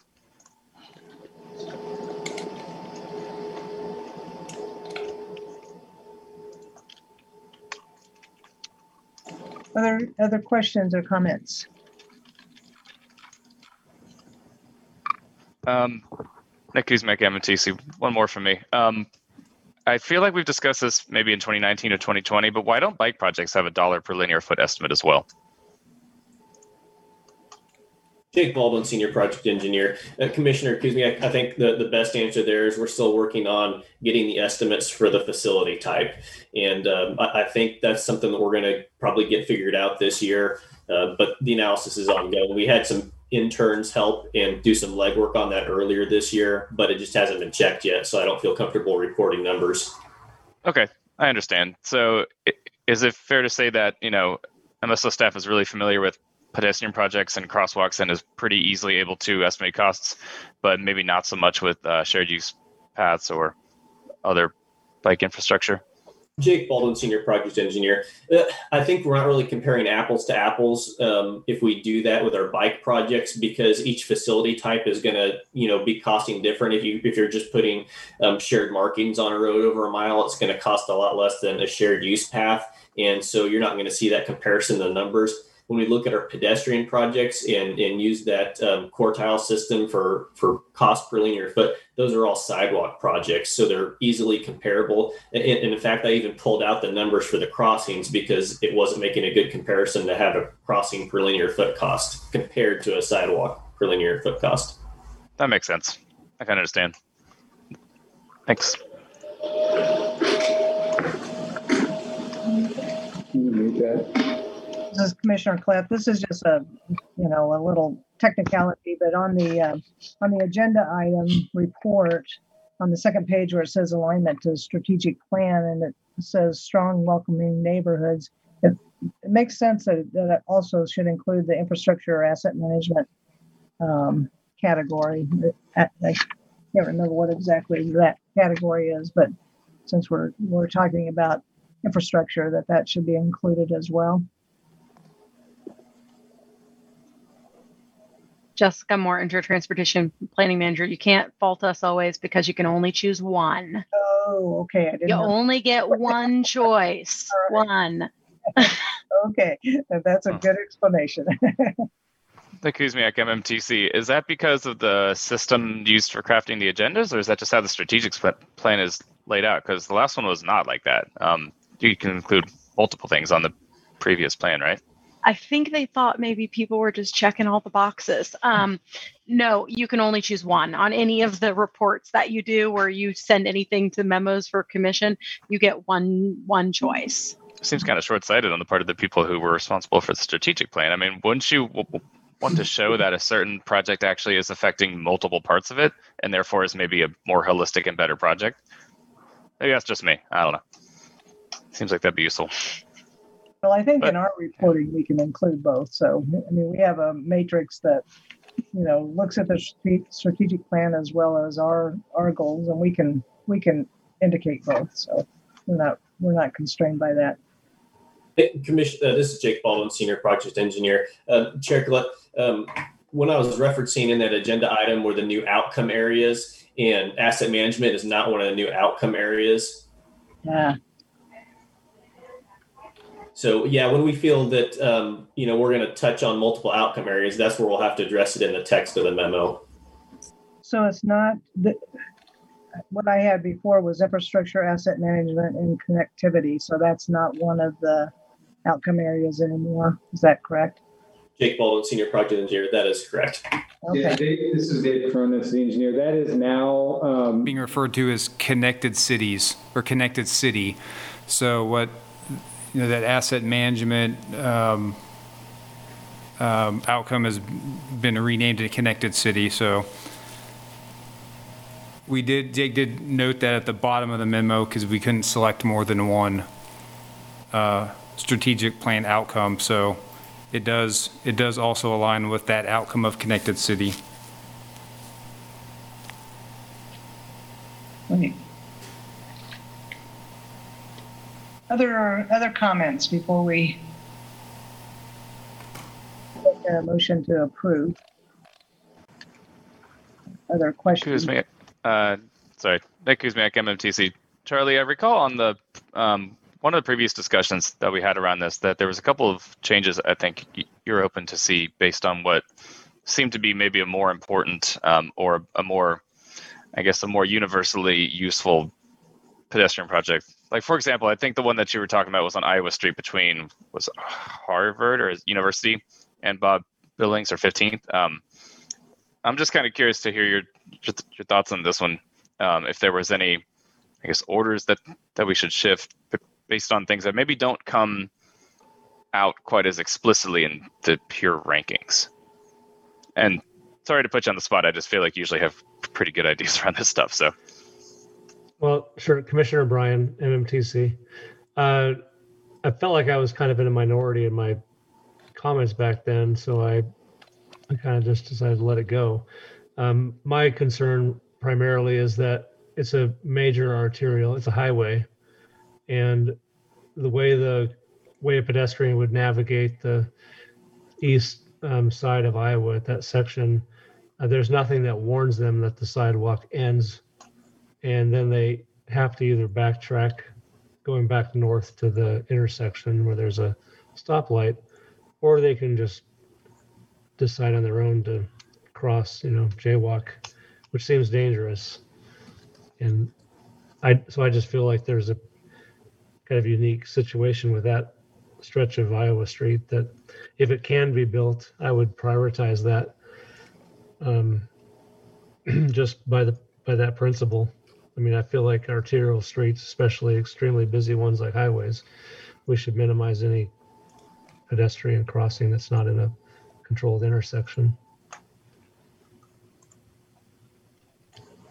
Do you think that there are any other projects on the list at this point that could or should be supplanted for it? I was trying to do some analysis last night uh, from my homework here, and I guess it, it was hard for me to just make a decision of, well, this one looks like it's more important or less important because, I mean, the scores do tell you some of the story, but then when you pair that with the EJ zone designation as well, like that adds an extra layer. So it's just, it can get very complicated very quickly. And I think a lot of it is almost subjective as well. Um, I guess I couldn't really find any good spot for it that wouldn't take away from another important project, but I remember open to it- interpretation. I, I believe it was a fairly expensive project. And part of what discussion that night was about was, you know, how much are you getting, how much bang for your buck? And because the linear feet seemed not very high for the amount of money, um, because of the type of project it is, I think that was why there was little support for it. So This is Commissioner Clint. Could you clarify what section you're talking about on, on Iowa? You're talking about from, Uh, basically, I think it's University Street going south towards the university. okay. um, 15th, and it's on the east side. Help me, David, if I got that wrong or someone else. I think that's correct. Jake Baldwin, Senior Project Engineer. I'll, I'll bring it up here shortly on the screen.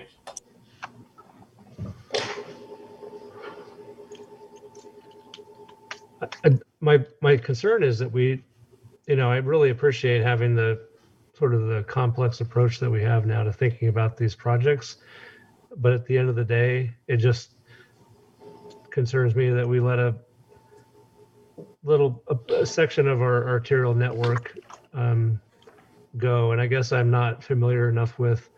Are there other gaps on our arterial network that we're you know, just excluding because this complex, you know, approach is kind of lowers the priority on them.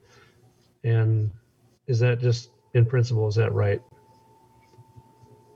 But, you know, I also appreciate the work the staff has done to provide a way to put context around the entire set of projects.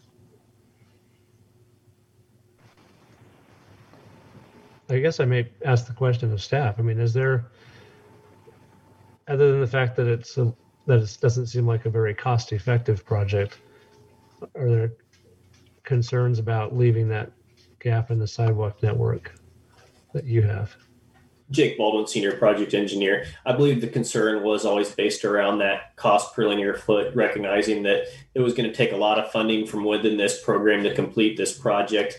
And when we've got similar projects that are very close in priority or similar, maybe, you know, we should be spending it on kind of low hanging fruit. I, I kind of remember us tossing around that term, looking for the low hanging fruit. Um, but at some point, uh, I think you're right in that the priority of, of a project like this or the one on 9th Street um, will uh, eventually, once that low hanging fruit's gone, we're gonna, you know, you're gonna have to make the decision to, you know, bite the bullet and, and get those built because the, the demand is there. Commissioner Bryan, MMTC. Yeah, the Ninth Street project's another one. It's one of those, it's undeniable that it's an important place to provide safety for anyone that's not driving a car. Um, and the road seems pretty narrow right there. Up at, you know, Ninth going toward Iowa. Nick Kuzmiak, MMTC. So as I'm kind of taking a second glance at this list of pedestrian projects, I'm seeing that there are two projects, uh, P033 and 034, that are um, a pretty significant stretch of sidewalk on a road that does not have any sidewalk. Um, it's the Castle Drive project from Trail to Tomahawk. So 2024 is when the west side's going in, and then 2026 is when the east side's going in. I wonder, does the since they're two years apart, would the scoring of the east side change once the west side is in? Um, because now you don't no longer have a gap. So I don't know, I'd have to go to the actual ranking to, to see if that's the case. But currently they're they're ranked right next to each other. So that they both have the exact same score. But would that score go down once there is no longer a sidewalk gap from the west side of Castled? Senior Project Engineer Jake Baldwin. Yes, within our scoring matrix, it would lose one point of priority, That's going from a five to a four. Okay. Um, yeah, I almost wonder if the second part of that project, the east side, could be replaced by something like um, that sidewalk on Iowa Street, simply because there's a lot more pedestrians in that area, um, given that it's right in between the two sides of the university and kind of in the middle of town. Whereas, you know, no offense to the neighborhoods up on Castle Drive, but most foot traffic there is going to be jogging and walking dogs. Whereas most foot traffic near the university is people having to get to and from their daily activities, which I would assume means has, you know, a, a lot more pedestrians in a hurry by a higher speed road. I don't know. Um, I mean, it feels bad to deprioritize other projects, but such is the case of limited resources and infinite desire, right? Um, I don't know. Charlie, do you think it's worth it to try to see if we can find a way to slot in Iowa Street? Because the, the more I go down there, the, the more I am starting to see like that's a huge gap um, because crossing Iowa was not easy um, anywhere but those uh, signalized intersections. Well, can we get a reminder on what the cost is? I don't think it was insignificant.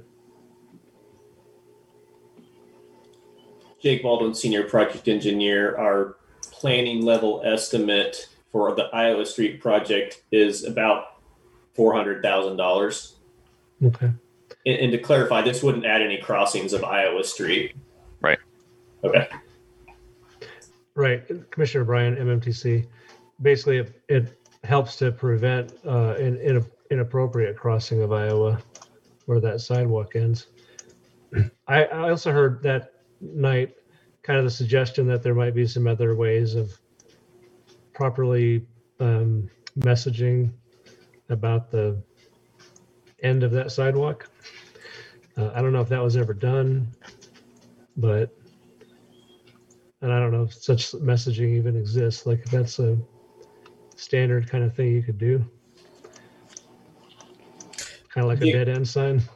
Jake Baldwin, Senior Project Engineer. We can definitely con- consult the MUTCD to see if there's any options that are warranted within those guidelines. I mean, really, it's the only safe place to cross is Harvard, right? So that's you're traveling several blocks before you discover, oh, I should have crossed the street. That's the concern. And if you're not familiar with this community, if you're, you know, a new student at KU, maybe living in the neighborhood up there, who knows? Nick Kuzmiak, MMTC, and um, and I'm not entirely sure that all that students are always looking, you know, both ways, being really prudent with their crossing. Having been a student once myself, it was a lot easier to think you're invincible back in the day. So I almost wonder if the the high speed, the lack of visibility with that crest of the hill, um, are, are all kind of a perfect storm for for potential incidents. That being said, I did just check out the ArcGIS map just to see there aren't any recorded pedestrian collisions there, so maybe it's not a problem. But I do remember Jessica saying a while back that the pedestrian crash data is spotty at best. Um, the car crash data is significantly more clear, um, and the, there are a lot of dots shown on the map at that spot, but that's not really what we're worried about. So I don't know. Um, kind of a tricky situation. Commissioner O'Brien, MMTC, is there, are there other arterials that have uh, gaps in sidewalks on both sides? Or is this it? Jake Baldwin, Senior Project Engineer. Off the top of my head, um, the Castle projects and these are about the only ones I can think of, but I would have to consult the list. Commissioner Bryan, MMTC. That, that sounds right. And the Castle um, project, while that's also an arterial, arterial, the traffic volume, I can't imagine it gets close to Iowa Street, at least at this point, even when that, I, I think even fully developed, I'm not sure that traffic volume would ever estimate to be close to what it is on Iowa. Nick Kuzmiak, MMTC. I think these are the kind of good discussions that we need to have going forward. Um, as we n- noted in the latter half of last year, there is some change that could happen once we really dig deeper into these rankings and see what they mean. I'm wondering if at this point it's probably best to table the discussion for a latter part of the year when we'll maybe discuss future years of the CIP. Um, mostly because, as we've learned, every once in a while grants happen, uh, funding happens, things things change. Projects that look like we're going to be on the hook for the entire budget turn out to be you're only on the hook for 10% of the budget. So, I mean, it's always possible that there could be a spot opening up or a, a need to shift around projects. So, I mean, I would say looking at this list as of now, 2022, 2023, 2024, they all look pretty good to me personally. Um, it's the latter two years that are um, more questionable, but also more subject to change as we as time passes. So um, I don't know how the rest of y'all feel about that, but it it seems to me at least like I I'd be ready to do a motion to approve at this point. Any other discussion? No? Could I, I, Commissioner Bryan, MMTC, I guess I would be curious, um, as complex as the algorithm has become for this, is there something that that we could do that would make the the Iowa Street project? Um, I guess I'm wondering what could be done differently to kind of acknowledge that this feels like we're missing something. Or is it just a matter of like us remembering? Because I I'm aware I'm a little worried that, you know, if we're recognizing this now in another year or two years, depending on who's here. I mean, honestly, Nick, I was surprised you brought it up because I felt like I was just a lone wolf out there. And I know sometimes I'll walk out there on that ledge. This- but I just thought, well, there's just not interest in this. So I thought, you know, it's kind of like I think about some discussions that we're going to have one day about Wakarusa, uh, a road that needs some serious work further south you get. Um, you know, if you're not familiar with that part of town, you're probably not understanding just how bad it is. So I thought, well, I guess people aren't looking at Iowa right there. Commissioner Collette, I- is, this is the first year for the use of the prioritization scale, is that correct? No, we've used this a few times and we, it gets tweaked a little bit. So that's kind of where I'm asking the question, is there something, Something to, yeah. something else we need to think about? Um, I guess one of the things that comes to mind is we're, we're kind of narrowing this down to a single number. And that's then trumping all other considerations. And I wonder if there's a different way to do the analysis that provides us some Yeah, other context. Commissioner Collette, when I looked at that list, there were an awful lot of 16s. You know, It's like a, a Mm-hmm. huge chunk of, uh, of same score, you know, now that wasn't including adding EJ or, or transportation disadvantaged into that score, but um, a big chunk of them right, right in the middle that, um, you know, is hard to d- distinguish, yeah, you know, one project from the other based on that uh, ranking. Jake Baldwin, senior project engineer. Uh, I was just going to add, uh, Commissioner O'Brien, that you know our, our policy ranks and scores the projects, and we use that as a guide to choose projects to be funded. So if the commission directed us to to fund a project that scored differently than a project that was selected, that's definitely a possibility. And um, I think that if if you're considering adding a different metric for scoring to the, the prioritization policy, that might be a part of the broader discussion of Jessica's work with the regional pedestrian plan update. This is Dave Cronin, city engineer. I would just chime in that this. Scoring does show um, Castleton, Iowa higher than projects that we've put in the, selected in the five-year CIP. We, we had Iowa in, in there a couple years ago, was two or three years ago, maybe in the first year as a project in one of the outer years, but the cost was high and we started looking at it. And I think through conversations with the MMTC back then, um, decided to, to pull it out. And it was, we had a similar discussion with, with Ninth Street from Avalon to, to Hilltop there, going up the hill on the east side of Ninth Street, and we just, and we pulled that one out. Both of those rank higher with the scoring, so I don't know if it's a matter of changing the scoring or it's a matter of just prioritization. So if the majority of the Transportation Commission uh, thinks that's, would be more important to do a, a higher cost project and maybe not, you know, instead of three or four lower cost projects, that's a, that's something we would uh, want to get your uh, input on for sure.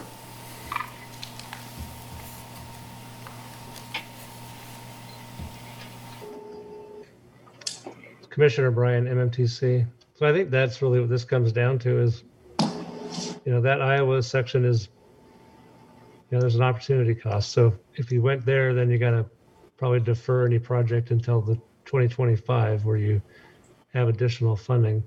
I'm wondering if there are any other ways of finding funding to support that project with um, any KDOT programs. I mean, does this does that section seem just wholly inappropriate as a transportation alternatives or some other program that you guys are familiar with?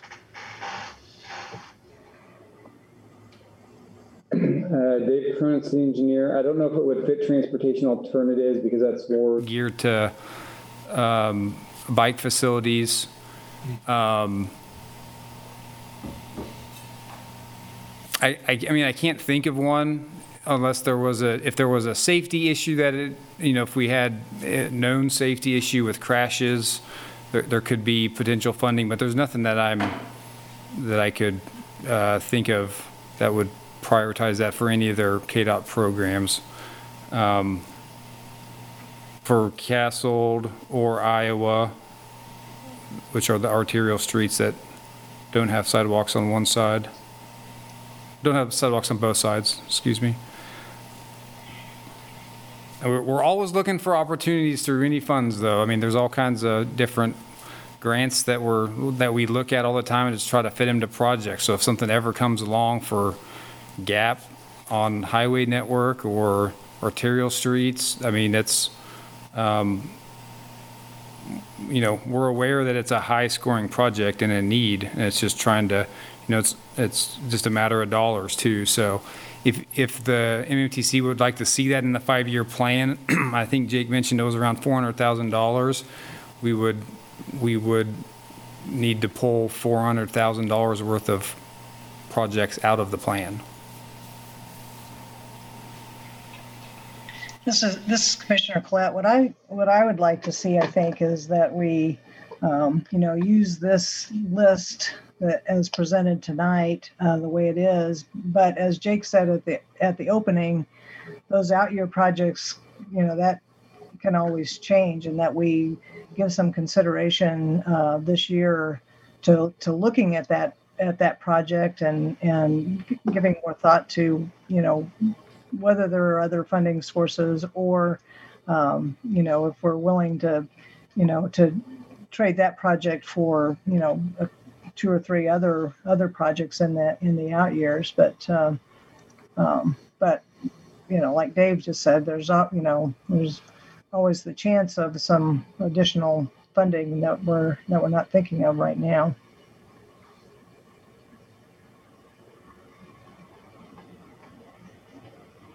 Any other thoughts?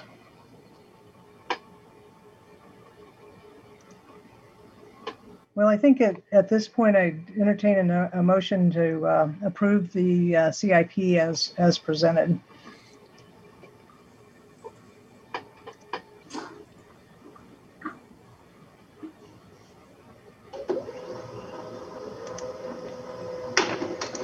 Nick Kuzmiak, MMTC.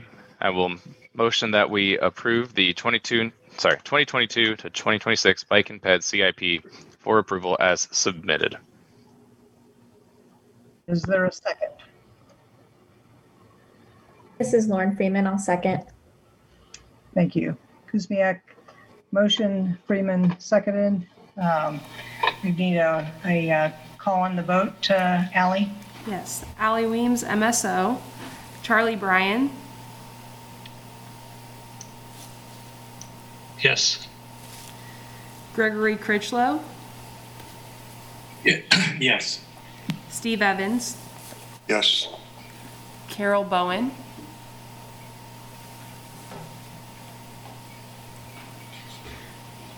Nick Kuzmiak, Yes. Tom Allen, Yes. Lauren Freeman, Yes. and Pat Collette. Yes, All right, motion passes 8-0. thank you. Okay, moving on, uh, uh, consider approving the uh, proposed budget for the 2021 Neighborhood Traffic Management Program.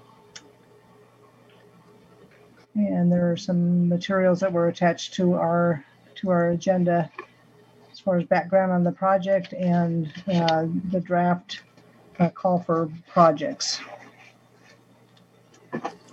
This, this is Dustin Smith, uh, Senior Project Engineer with Municipal Services and Operations. And, yeah, so the attachments are for the, the second action regarding the, the pilot study draft. There, there is no attachment for the first action. And that's to approve the 2021 budget for the Neighborhood Traffic Management Program. So that number is $275,000, which was in the 2021 MSO budget. And I'll, I'd like to give a quick progress update on, on items from the previous year's work plan, because we have made a lot of progress in the last uh, few months here with kind of our rollout of the new combined comprehensive program. So we did uh, reduce the speed limit to 25 miles per hour on all local streets and installed over a thousand new speed limit signs. Uh, Got most of those signs installed in January. Um, We have completed our public outreach and education campaign to encourage safer driver behaviors. Uh, We had kind of a soft close on the campaign last Monday. And so now the post-campaign survey is open. And so I'd like to plug that for, for everyone online tonight to uh, um, go take the survey, let us know how we did, what we could have done better. Um, We also, uh, last year, purchased traffic speed and volume data collection equipment, and we've collected data on several streets in town, including before and after data for the speed limit sign installs on uh, 16 locations across town, and then before and after data on some of our enforcement efforts at those same locations. And I apologize, I don't have uh, the data available yet. Um, And then we, we use that data collection and other reports from residents to inform the locations for our targeted enforcement efforts. And I have some numbers on the enforcement so far. We've done uh, approximately 160 hours of enforcement, resulting in approximately 300 contacts. And during those contacts, we distributed 289 informational brochures that have information about the speed limit reduction and the neighborhood traffic management program in general. And then there have been 238 warnings issued and 38 citations issued for speeding. And a reminder that the, these first few weeks of enforcement were focused on, on education, but with the, the officer discretion to issue citations. Um, We also purchased the temporary traffic calming devices that we're gonna use during the pilot study. And, and then evaluate the effectiveness of those temporary devices to determine what, if any, uh, permanent traffic calming installations would, would be, uh, part of the neighborhood traffic management program next year. And then finally, we developed the draft of the pilot neighborhood study that includes the program overview, the application form that the neighborhoods will fill out, and then the schedule to keep uh, the pilot study so we can get it completed before we anticipate snow in the fall when we have to have the uh, temporary installations removed. So the actual line items in the budget include, uh, the first item is the pilot neighborhood study consultant. So this is uh, continuing with our consultant that has developed these draft documents. They would be involved with the selection of the neighborhood and then the data collection and design of the temporary installations and the evaluation of the temporary installations to recommend the permanent installations for next year. Uh, The fall public campaign consultant is, uh, again, keeping our, our current consultant going through the fall to have a, a relaunch in uh, August when we anticipate that KU and Haskell students will be back in person, and so we can more effectively reach them. Uh, The enforcement is the enforcement that has been planned all along, and we're finally, uh, after getting the speed limit signs installed, we're finally able to do the enforcement, and so we, that's the funds that we've been using for the enforcement that we've already done and, and will continue through the rest of this year. Uh, Printing for, uh, instead of having that in the consultant budget for the fall relaunch of the campaign, we'll, we'll cover that directly from the program budget. And then supplies are uh, kind of nuts and bolts to install the temporary traffic calming devices. And then the, the big item is uh, rolling over, over half the funds to 2022 to allow some flexibility for those uh, permanent installations, since we don't know the cost of that yet since we don't even know uh, which neighborhood we're gonna do the pilot study in yet. So I think I, I covered all my highlights there. I'll uh, open it up to any questions for this first action.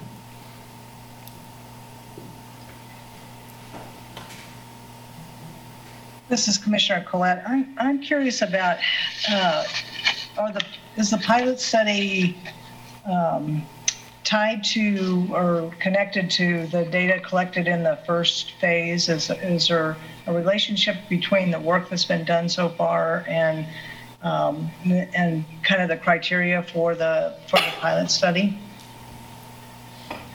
It's Dustin Smith with MSO. Uh, I guess the answer would be not necessarily. It, I, I think we did uh, try to distribute the data collection efforts across town.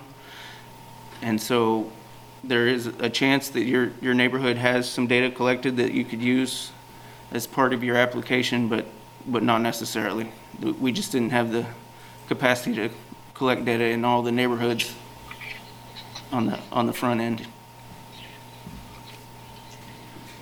This is Commissioner Collette. My second question is, is there any, since there's, you know, 270 or 200 or 150 dollars, 150,000 dollars rollover, is there any possibility that two pilot studies could be could be funded? I, I, in this budget, I don't see exactly how how that's broken out as far as what the, you know, other than, you know, I mean, printing and all of that kind of stuff. Some of it seems like it wouldn't be duplicated necessarily, and whether there was a, a potential for funding two pilot studies, which might reduce some of the rollover to 2022, but you know, perhaps not all of it. It just seems like it'd give us more information in terms of you know, two different neighborhoods, maybe two different approaches. Um, you know, that would would inform future action. Dustin Smith with MSO, and that, that's a great question because the one thing we've really struggled with, with uh, kind of outlining the application process and the selection process is how to define what a neighborhood is. Because that, that will look different in different areas of town and, and how to determine what's a reasonable size of a neighborhood that we can effectively study in one year. And so, but I, I guess I would see potential that if there are, you know, applications for a couple uh, smaller footprint areas, that it, it would be possible to do multiple areas in this first pilot study.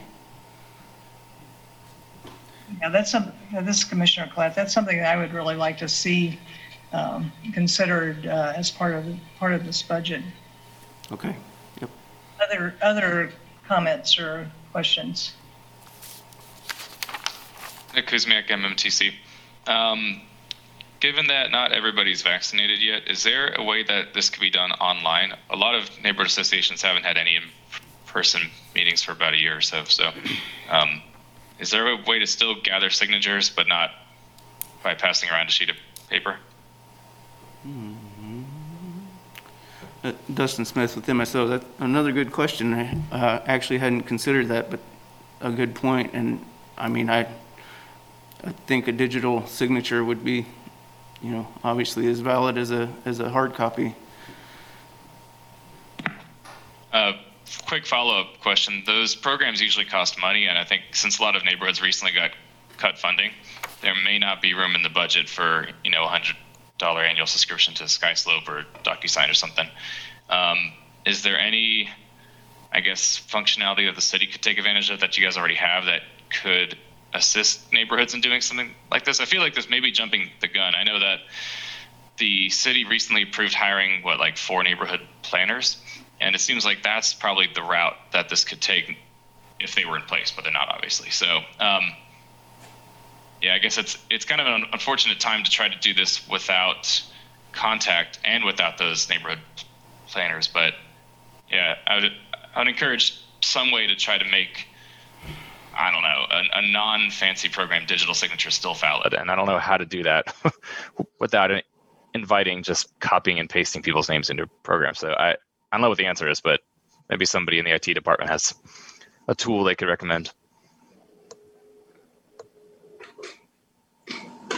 Dustin Smith with MSO. I, I agree. It's we need to uh, look into and, and hopefully be able to facilitate that with no cost to the neighborhoods.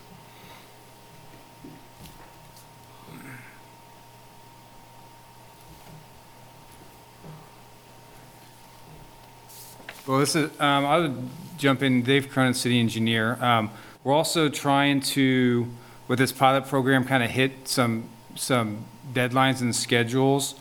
And to get the applications here, um, as we've, um, we're tentatively planning on June the 1st, um, would help us then, uh, go through a process to evaluate the applications and select a neighborhood so that we could get the data this fall um, when students return and hopefully traffic gets a little back, you know, more back to normal, um, that then we could um, get that data this fall and then use that for um, installing temporary traffic calming devices, getting before and after data before the end of the year, before it gets to, you know, end of November and, and traffic volumes start uh, decreasing. So some of this um, with the uh, this pilot program and the schedule that we have is kind of contingent on keeping things moving forward. And I know that it um, it's challenging time to uh, get uh, notification and get signatures and um, but we're you know we wanted to do a pilot and focus on one neighborhood to see how it worked and to see what the cost is too.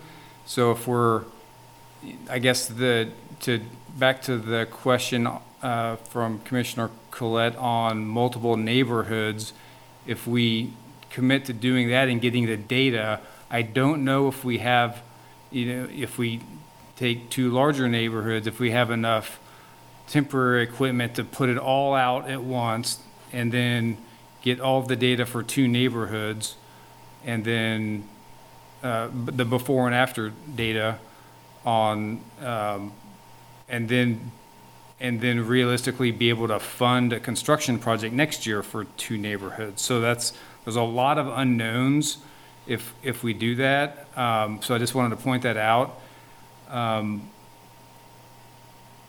so I, I, right now I would say this is, that's why we're gonna call it a pilot because it's probably not a perfect, uh, system or application yet. Um, but I know there's a lot of uh, neighborhoods that need, um, that would meet the need. It's going to be hard to select one, or if we choose to select two, it's going to be very difficult to do that. But again, we, we want to try to focus on keeping it as a pilot so that we can then um, adapt as we go, go along to change, uh, change the process or the timing or the way we collect data or anything that, that we do around this. So I would just uh, wanted to point that out as well uh, on the schedule.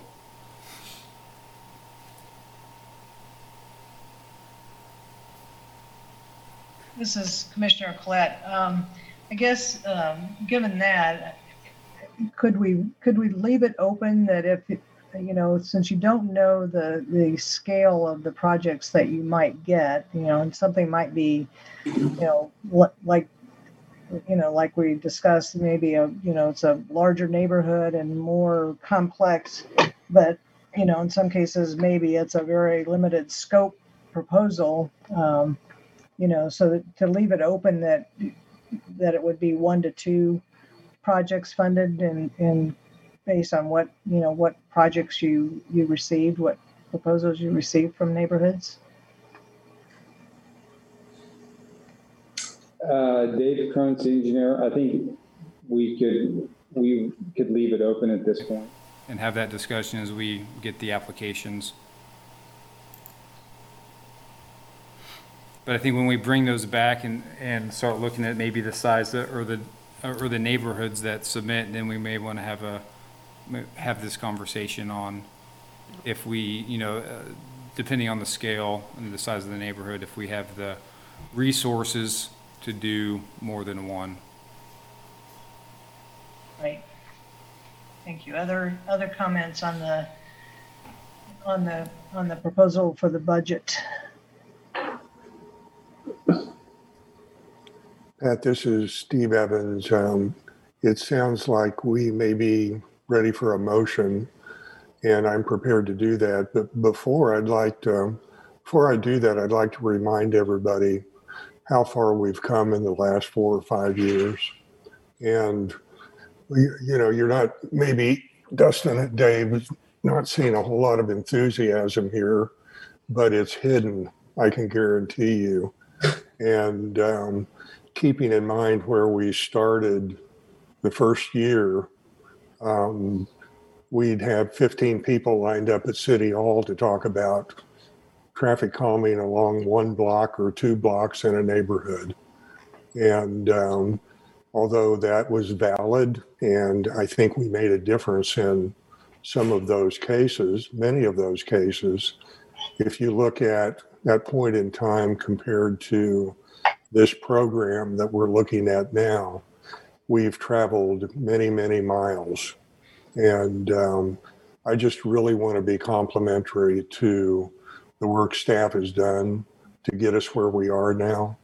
It's too bad that COVID has slowed this down a little bit, but um, it, it, this is this is a big deal to me, and I'm really very grateful that um, we have something like this that we can nip away at a little bit. Um, so, with that, thanking staff for all the work on this, I'd like to make a motion that we approve the um, proposed budget as presented for the 2021 Neighborhood Traffic Management Program. Thank you, Steve. Is there a uh, second? Nick Kuzmiak, MMTC, I would second that. Thank you. And I would also say that partly the reason that the enthusiasm is hidden is because I, for one, actually at this point take it for granted because it's such a well-oiled machine of how well this is coming along. Great, thank you. Okay, motion by Evans, second by Kuzmiak. Um, Ellie, could you take the, take the, uh, the vote, please? Allie Weems, MSO. Charlie Bryan. I vote to approve. Gregory Critchlow. Approve. Steve Evans. Approved. Carol Bowen. All right. Nick Kuzmiak. Approve. Tom Allen. Approve. Lauren Freeman. Approve. And Pat Collette. Approved. That passes 8 0. Thank you. Okay, moving on to the second action item to appro, um, to uh, provide feedback on the neighborhood traffic management program pilot study uh, draft documents. And that was also attached to your, uh, to your packet. Uh, Dustin Smith with MSO again, and yeah, I think we kind of talked about some, some of this, or you know, did uh, get into the pilot study a little bit with the previous item. So uh, again, we'll be selecting one neighborhood, possibly uh, more, if, depending on what the applications look like, what the, the size of the, the scope of the individual applications allow for possibly more than one. Um, and so then evaluate the existing condition and implement temporary traffic calming devices and evaluate the temporary devices for possible permanent installations next year. Um, so the attachments include an overview of the pilot neighborhood study program, uh, the ac- application form that the, the neighborhoods would fill out, and then uh, the schedule that we uh, discussed a little bit earlier as well. So these documents, uh, we did uh, email all of these to the neighborhood association contacts that we have and the uh, additional stakeholders that we've identified, a lot of them associated with the public outreach and education campaign stakeholders that helped us distribute materials for the, for the campaign. And uh, we did not receive any comments on the content of the documents, but there were several uh, neighborhoods that expressed, you know, enthusiasm and excitement to get the program started and participate in the program.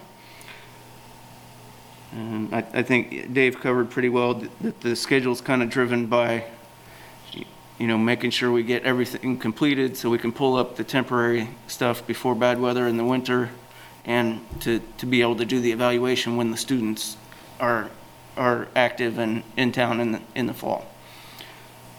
And with that, I'll open up to any questions again.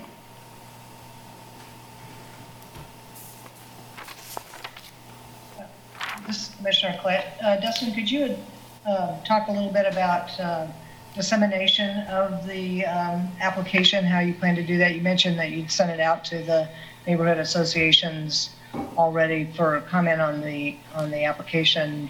Uh, What would you envision as far as uh, outreach uh, throughout the community? So, uh, Dustin Smith with MSO, I anticipate, you know, we, again, would, would email those same contacts and, and, but then we also did have a, a, a push on social media just to get, uh, these draft documents out and let people know that, that they were available for review and comment. Um, and, and I guess we have discussed, uh, if we had a, a little longer timeline for these draft documents to keep everything on schedule, we, we discussed doing uh, maybe a, a public style Q and A meeting.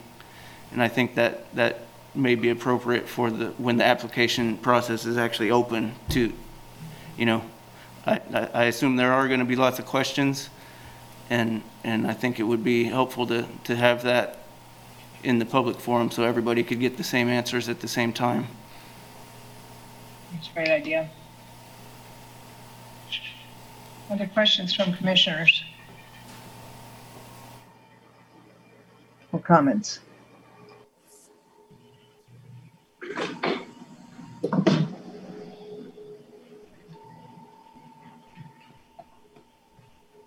Yeah, I didn't, in, in looking through the, the application, I didn't see anything that, I mean, everything looked fairly straightforward to me. And so, but I, but I do think that idea of a public forum to answer questions, you know, would, would be helpful to, to some neighborhoods to, you know, to be able to, to get that, those details answered and avoid having to answer the questions over and over again too, so. Uh, Dustin Smith with MSO. I may follow up. I forgot to mention that um, Provided no major uh, revision is required from anything we hear tonight, you know, we intend to, to get the application out, and open tomorrow, and then it, the applications will be due June 1st.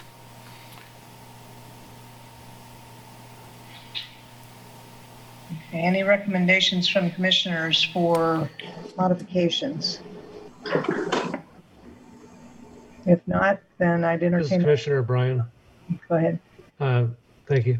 I just think it would be important to um, post information about this to the Nextdoor website. I know the city has an account and has used it quite a bit. I think that website would be a good place to reach neighborhoods that might be less organized. Dustin Smith with MSO. That's, yeah, that's definitely On the list, that's, I, I've heard that's, that's maybe the most active social media interaction with the city. I noticed that there were a lot of comments coming back in terms of the outreach for information about the, the public information campaign. So that was, those were coming in kind of fast and furious today when I looked at it. So uh, it seems to be a, a forum that, that people are, are looking at. Okay, I entertain a motion for approving the uh, draft um, neighborhood traffic management pilot program application.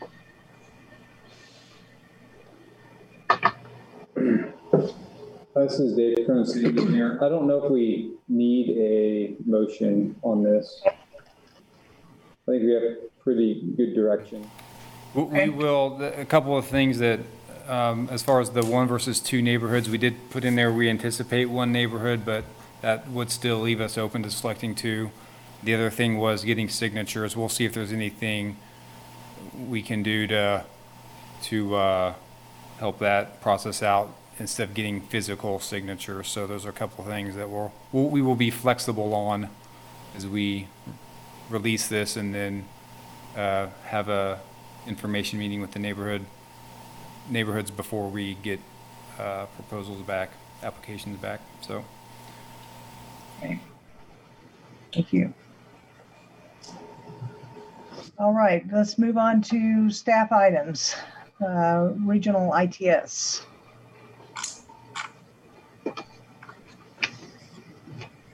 So this is something, this is Jessica Mortinger, your Transportation Planning Manager. We wanted to just provide an update to you about um, the MPO has been working on our update to the Lawrence Douglas County Regional ITS architecture. And that's the technology behind much of the transportation systems that you all talk about regularly. This is a high level regional plan. Um, it's federally required and it updates the existing plan that was done almost seven years ago at this point. Um, the, we're getting ready to impart next later this week on a 15 day public comment period um, for this plan. And so you can look at the plan. Um, we've included a list of the ITS projects because the entire plan isn't posted yet. We're working on finishing that um, for you to get a little insight about some of the work happening regionally around this. Um, might be something you want to consider in future discussions. I know you've probably had some conversation in the past about signal coordination as the city's deployed certain programs. A lot of it's operational. Um, other things like parking management um, or work zone management um, for ITS in the region. Do you want me just to keep going on the next one on the list, or are you gonna do you have to? I guess do you entertain discussion about each of these? I guess if, this is Commissioner Collette, if there are any questions of Jessica about the, about the ITS. I looked through that and it's an amazing list of, of um, potential applications over, over time, so. um, Okay, why don't you go ahead then? Okay. Um, the next item, just to update you about the process, is the countywide bikeway plan. Um, the Lawrence Bike Plan was adopted separately in August of 2019. So this is the portion of all of the other cities and the unincorporated parts of the county for the regional planning efforts. Um, and so while it doesn't pertain to your implementation of projects, there is one particular thing of you to note, which is the plan provides a recommendation for routes of the U.S. bike network and the American Discovery Trail. And I know that's something um, the interstate connections um, that this group has mentioned before, although it's been a while ago. Um, so that might be something you want to take a look at. We'll have a 30 day public comment period. Again, played, plan to start later this week. I don't have anything to show you yet. Uh, or I guess I actually did include the we put on the link on here for the draft plan, but this is not necessarily the one that's going out for public comment. This is the one that the BAC recently saw um, last week that they approved to go out to public comment. I think there's a few things we had to change on it, um, but that's that information and.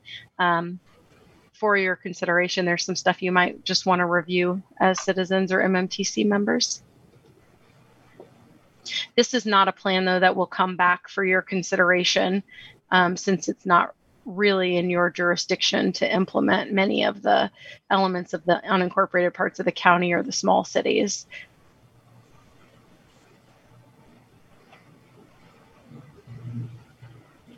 Any, any questions of Jessica on, on, on this plan? So we can just take a look at it and, uh, you know, if we have individual comments that we want to make to you, send, send those to you. Would that be the, well, I guess you'll have it Yeah. when you put it, when you post it, so. Yeah, Jessica Mortinger, your transportation planning manager. Yeah, when we post it, there's the public comment period. So we have a few kind of specifically directed questions about it, about some of the stuff in the plan. Also, um, I think if we end up doing, working to establish any of those routes or do anything that incorporates like signage or other stuff within the city, I think that would come back as a separate action or information item to you. Okay, great. Thank you. Gregory Critchlow, with, MMTC. Uh, Jessica, is that is that plan mostly a regional opportunity for connectivity? It's not really focused in. It's focused in between county or jurisdictions as opposed to in one particular jurisdiction. Correct? So it's everything in Douglas County except for Lawrence in terms of network. So it's Eudora, Baldwin City, Lecompton, and all the unincorporated parts of the county. So we did, there is alignment on the network in connectivity to the Lawrence Bikes Plan where it does connect um, in within city limits, and it does show in one part how that network kind of ties together. Um, but it's not overriding the Lawrence Bikes plan. The Lawrence Bikes plan is specific to Lawrence. So this does have some elements where you're talking about like connections and alignments, um, but it is all the stuff that's outside of city limits of Lawrence. Okay, thank you.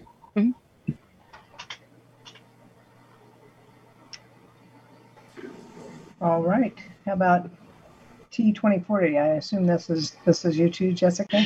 yes, Jessica Mortinger, Transportation Planning Manager. We wanted to provide you an update um, that there have been some, it's just a data update of some measures that have been updated. So, about quarterly, there are different measures when data becomes available to our T2040 performance report. That's the one I highlighted earlier with the 27 measures. And so, um, there's some measures that have newly updated data, and that information is available for viewing on our website.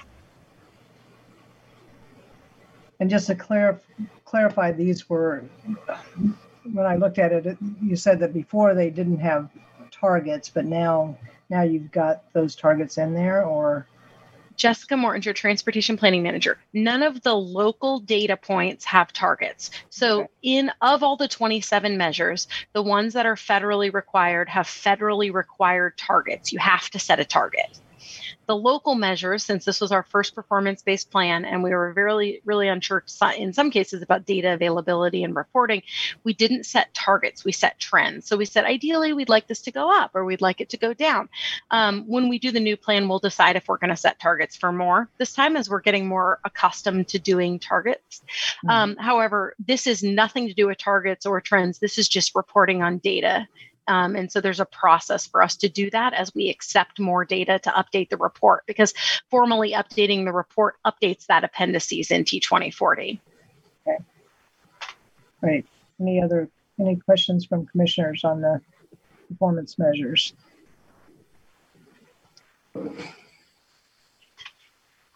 Okay, thank you. Uh, South Lawrence Traffic Way update. This, this one's mine, Dave Cronin, city engineer. So KDOT and the Federal Highway Administration has recently. released the draft uh, supple- supplemental environmental impact statement for uh, the K-10 S- South Lawrence Traffic Way West Leg improvements.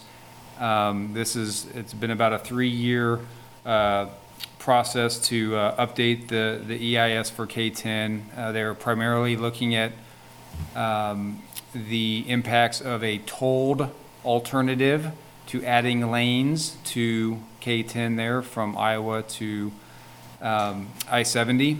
And they were also evaluating the impacts of where the um, uh, access would be for Farmers Turnpike, whether it would be at the existing location or maybe further to the west. So um, they've, uh, our recommend, uh, the recommendation from that study is, is not tolling the improvements um, for, for K-10 in that corridor and to have a system-to-system um, interchange with access to Farmers Turnpike um, in pretty much the location where uh, it's at today, in that location there. So um, did want to note that this is out for public review and comment for anyone that is interested uh, in the study. It does not speak to when the improvements may be funded, um, but it is uh, important that this gets uh, completed and documented before the project proceeds to final design and construction. So with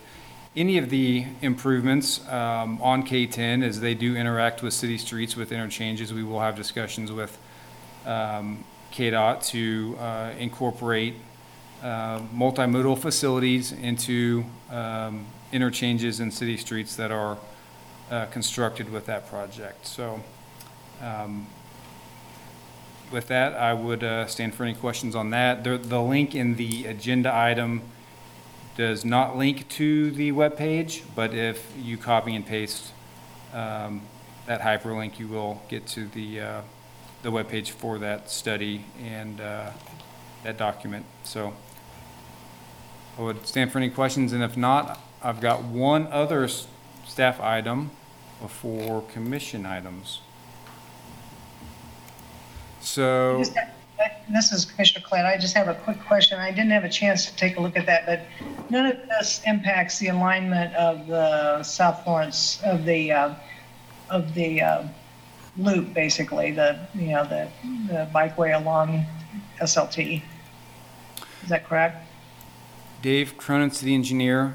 This project will impact uh, portions of the loop, the Clinton, you know, in the area of Clinton Parkway interchange there where we have that, where the curve, they will be changing the geometrics of that. So the, um, you know, some of the Lawrence Loop sections out there will be uh, moved along uh, or or realigned to Clinton Parkway uh, through that area. So um, th- there are portions that will be reconstructed as well as, you know, with the 27th and K-10 interchange uh, project where we have that at-grade crossing, that will slightly be uh, moved, but it'll, it, generally speaking, you know, the loop will, you know, they will put back sections of the loop with, with the project. So. Okay, thank you. And yeah, when, when we have uh, more detailed plans, we'll share those if there's any, anything that we need to uh, uh, get feedback on. Um, One final item, um, tonight is Ally's last meeting here with us. Um, She's uh, moving on to um, I guess, take a part-time internship with the city of Eudora as she begins um, studying uh, for a degree in uh, public administration at KU.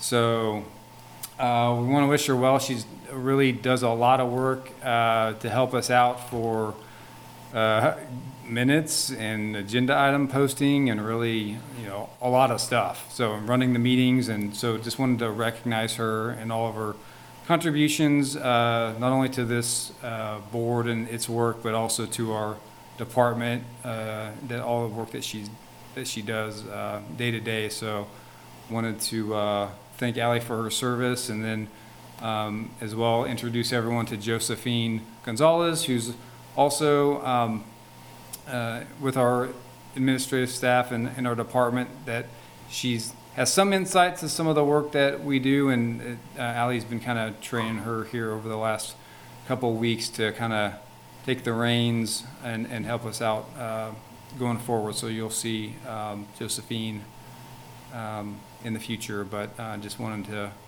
wish Ally well. Yeah, thank you, Ally. Congratulations. Thanks for all of your support. Thank you so much. You guys have been great.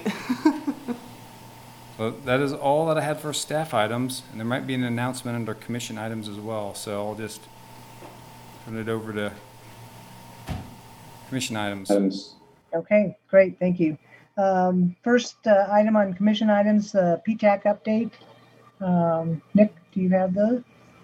I have a little bit. Um, Nick Kuzmiak, MMTC, and PTEC in this capacity. Um, so the transit hub is continuing to chug along. I think at this point we have had a, um, I think they're calling it the multimodal transfer facility immersion process, which has basically been kind of a, a concerted effort to get public input and feedback on the, the kind of features that are going to be going into the transit center. So um, more on that as it progresses, I, suppose. Um, an interesting item that has been kind of plopped before us on PTEC that I think is not necessarily rec- um, uh, reflected in our agenda, at least for last month, is that that there's a new business on Vermont Street between 7th and 8th, which, as you know, is the current transfer center for all the buses of the city. Uh, it was a previously abandoned building. It's now a gym, and there's been concern from the owners and managers that the buses cause a safety concern by being in front of the building. So um, on PTEC, the commissioners, we have fairly mixed feelings over the whole thing. We understand the concern from the business, but also are not entirely sure how how to avoid setting a precedent for other potentially similar requests from businesses in the future. So we're going to be talking about that at next month's meeting and see if we can come to some kind of compromise or at least be able to, um, I guess, better standardize our approach to uh, requests like these. So we'll see how that goes. It should be interesting. That's kind of been ongoing for a year, and, we finally got to the point where it's a true agenda item now. That's all I have from PTAC. Great, thank you, Nick. This is Commissioner Platt. Um, I, I sat in on one of the, um, one of the uh, study sessions or public meetings that was targeted to um, advisory committees and you know, city and, and university advisory groups. Unfortunately, they had a lot of technical difficulties, and uh, so you know we spent quite a bit of time uh, just kind of dealing with those and, and audio and all of that. But there was quite a bit of discussion in that, in ter- particularly at the at the um, um, 15th Street site. Um, you know, in terms of access, you know, bike bike pedestrian access, security, um, some of those those kinds of issues. So. Um, and I expect there there will be more more opportunities for discussion as as they move forward.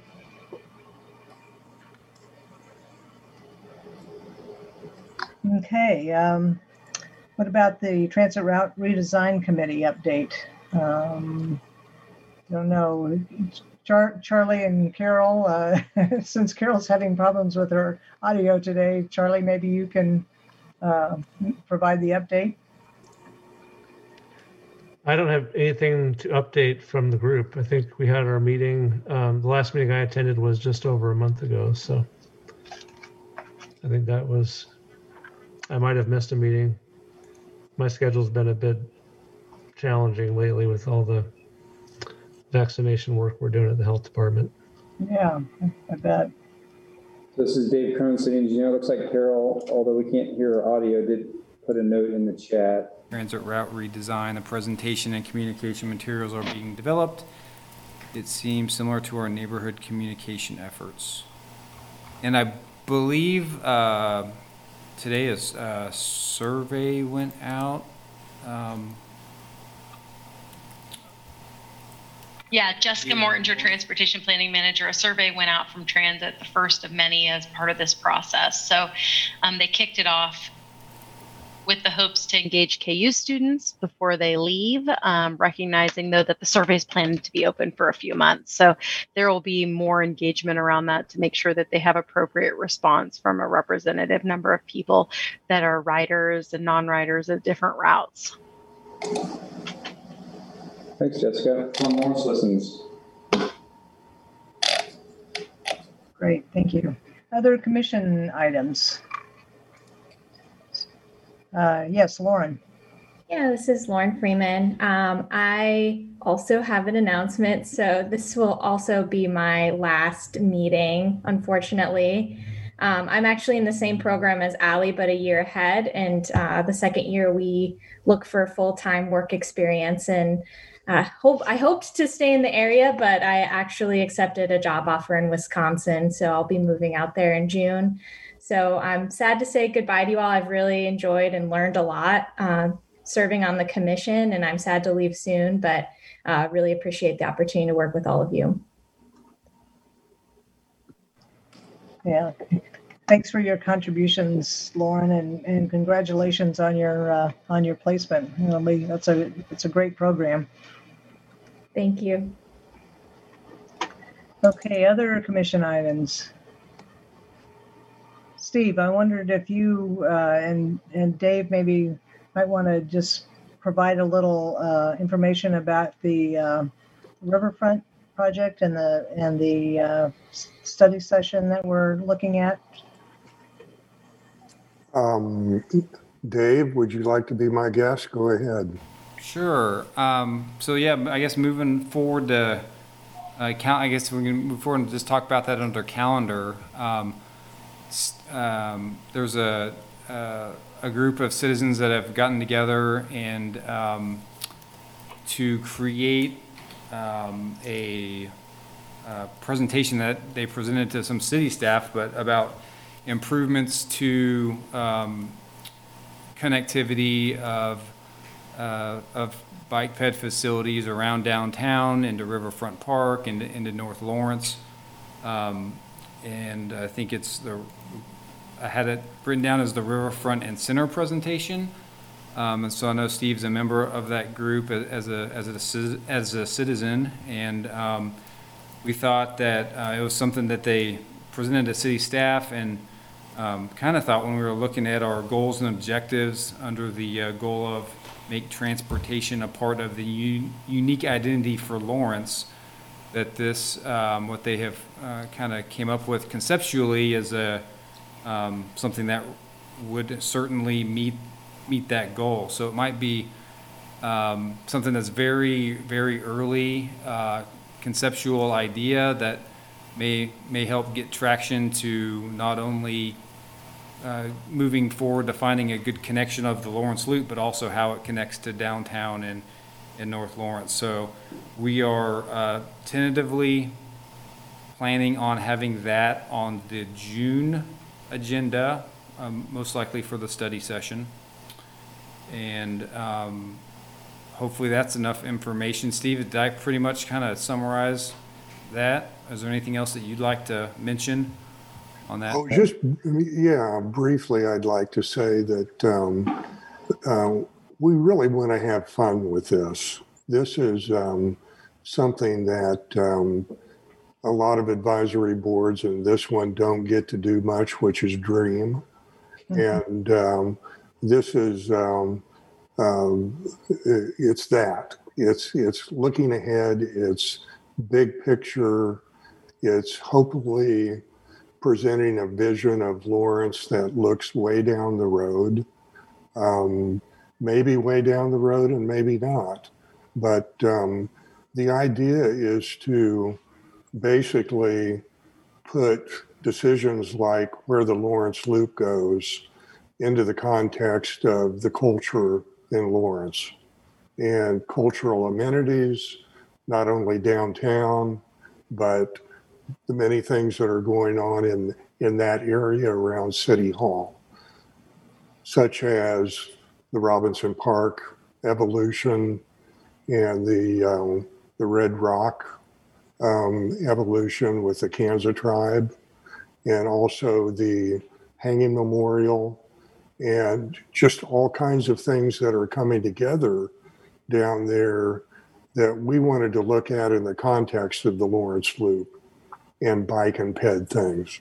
So um, come with an open mind.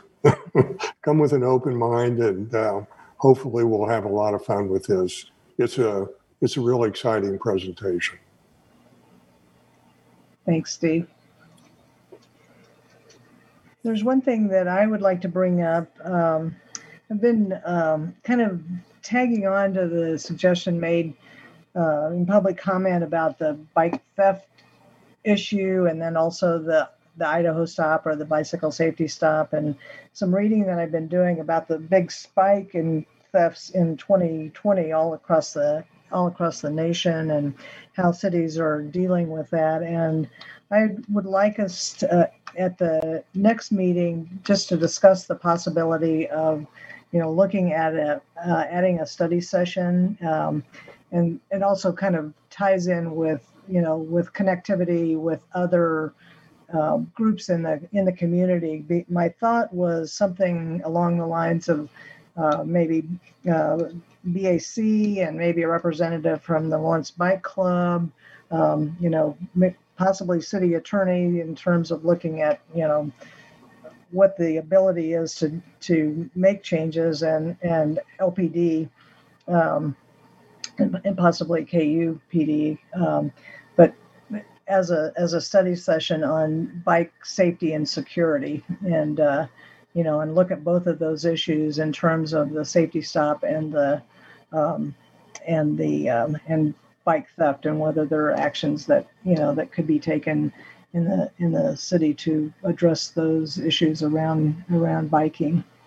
So anyway, I'd like to, you know, I just wanted to throw that out there now for you to be thinking about, and I'd like to, you know, put it on the agenda for next month, and and um, you know, any, any additional thoughts that any of you would have about, you know, proceeding with a study session in that area and kind of what the scope would be and, and who all might, might be involved. Okay, any other commission items?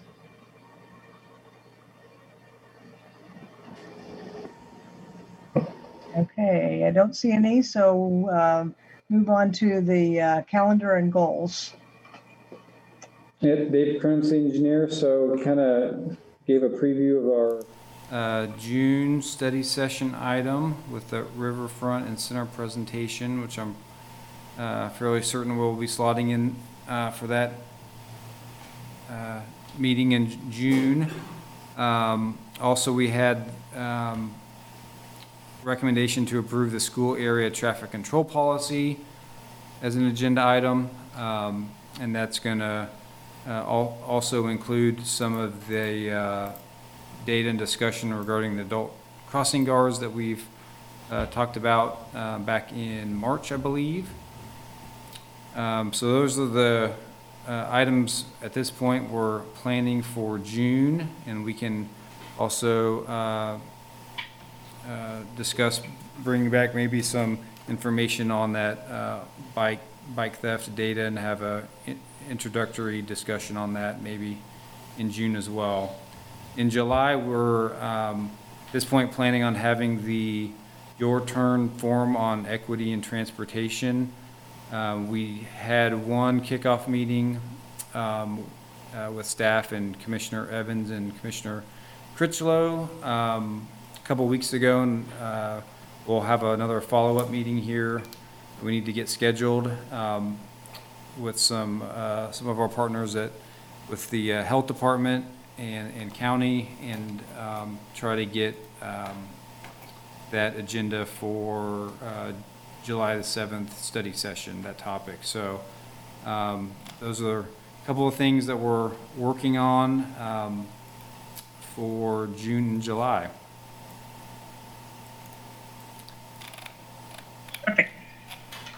Well, it looks like we've reached the end of our, sorry that we've gone over, but we had a, a lot to talk about tonight. So um, um, if there's nothing else, I would entertain a motion to adjourn.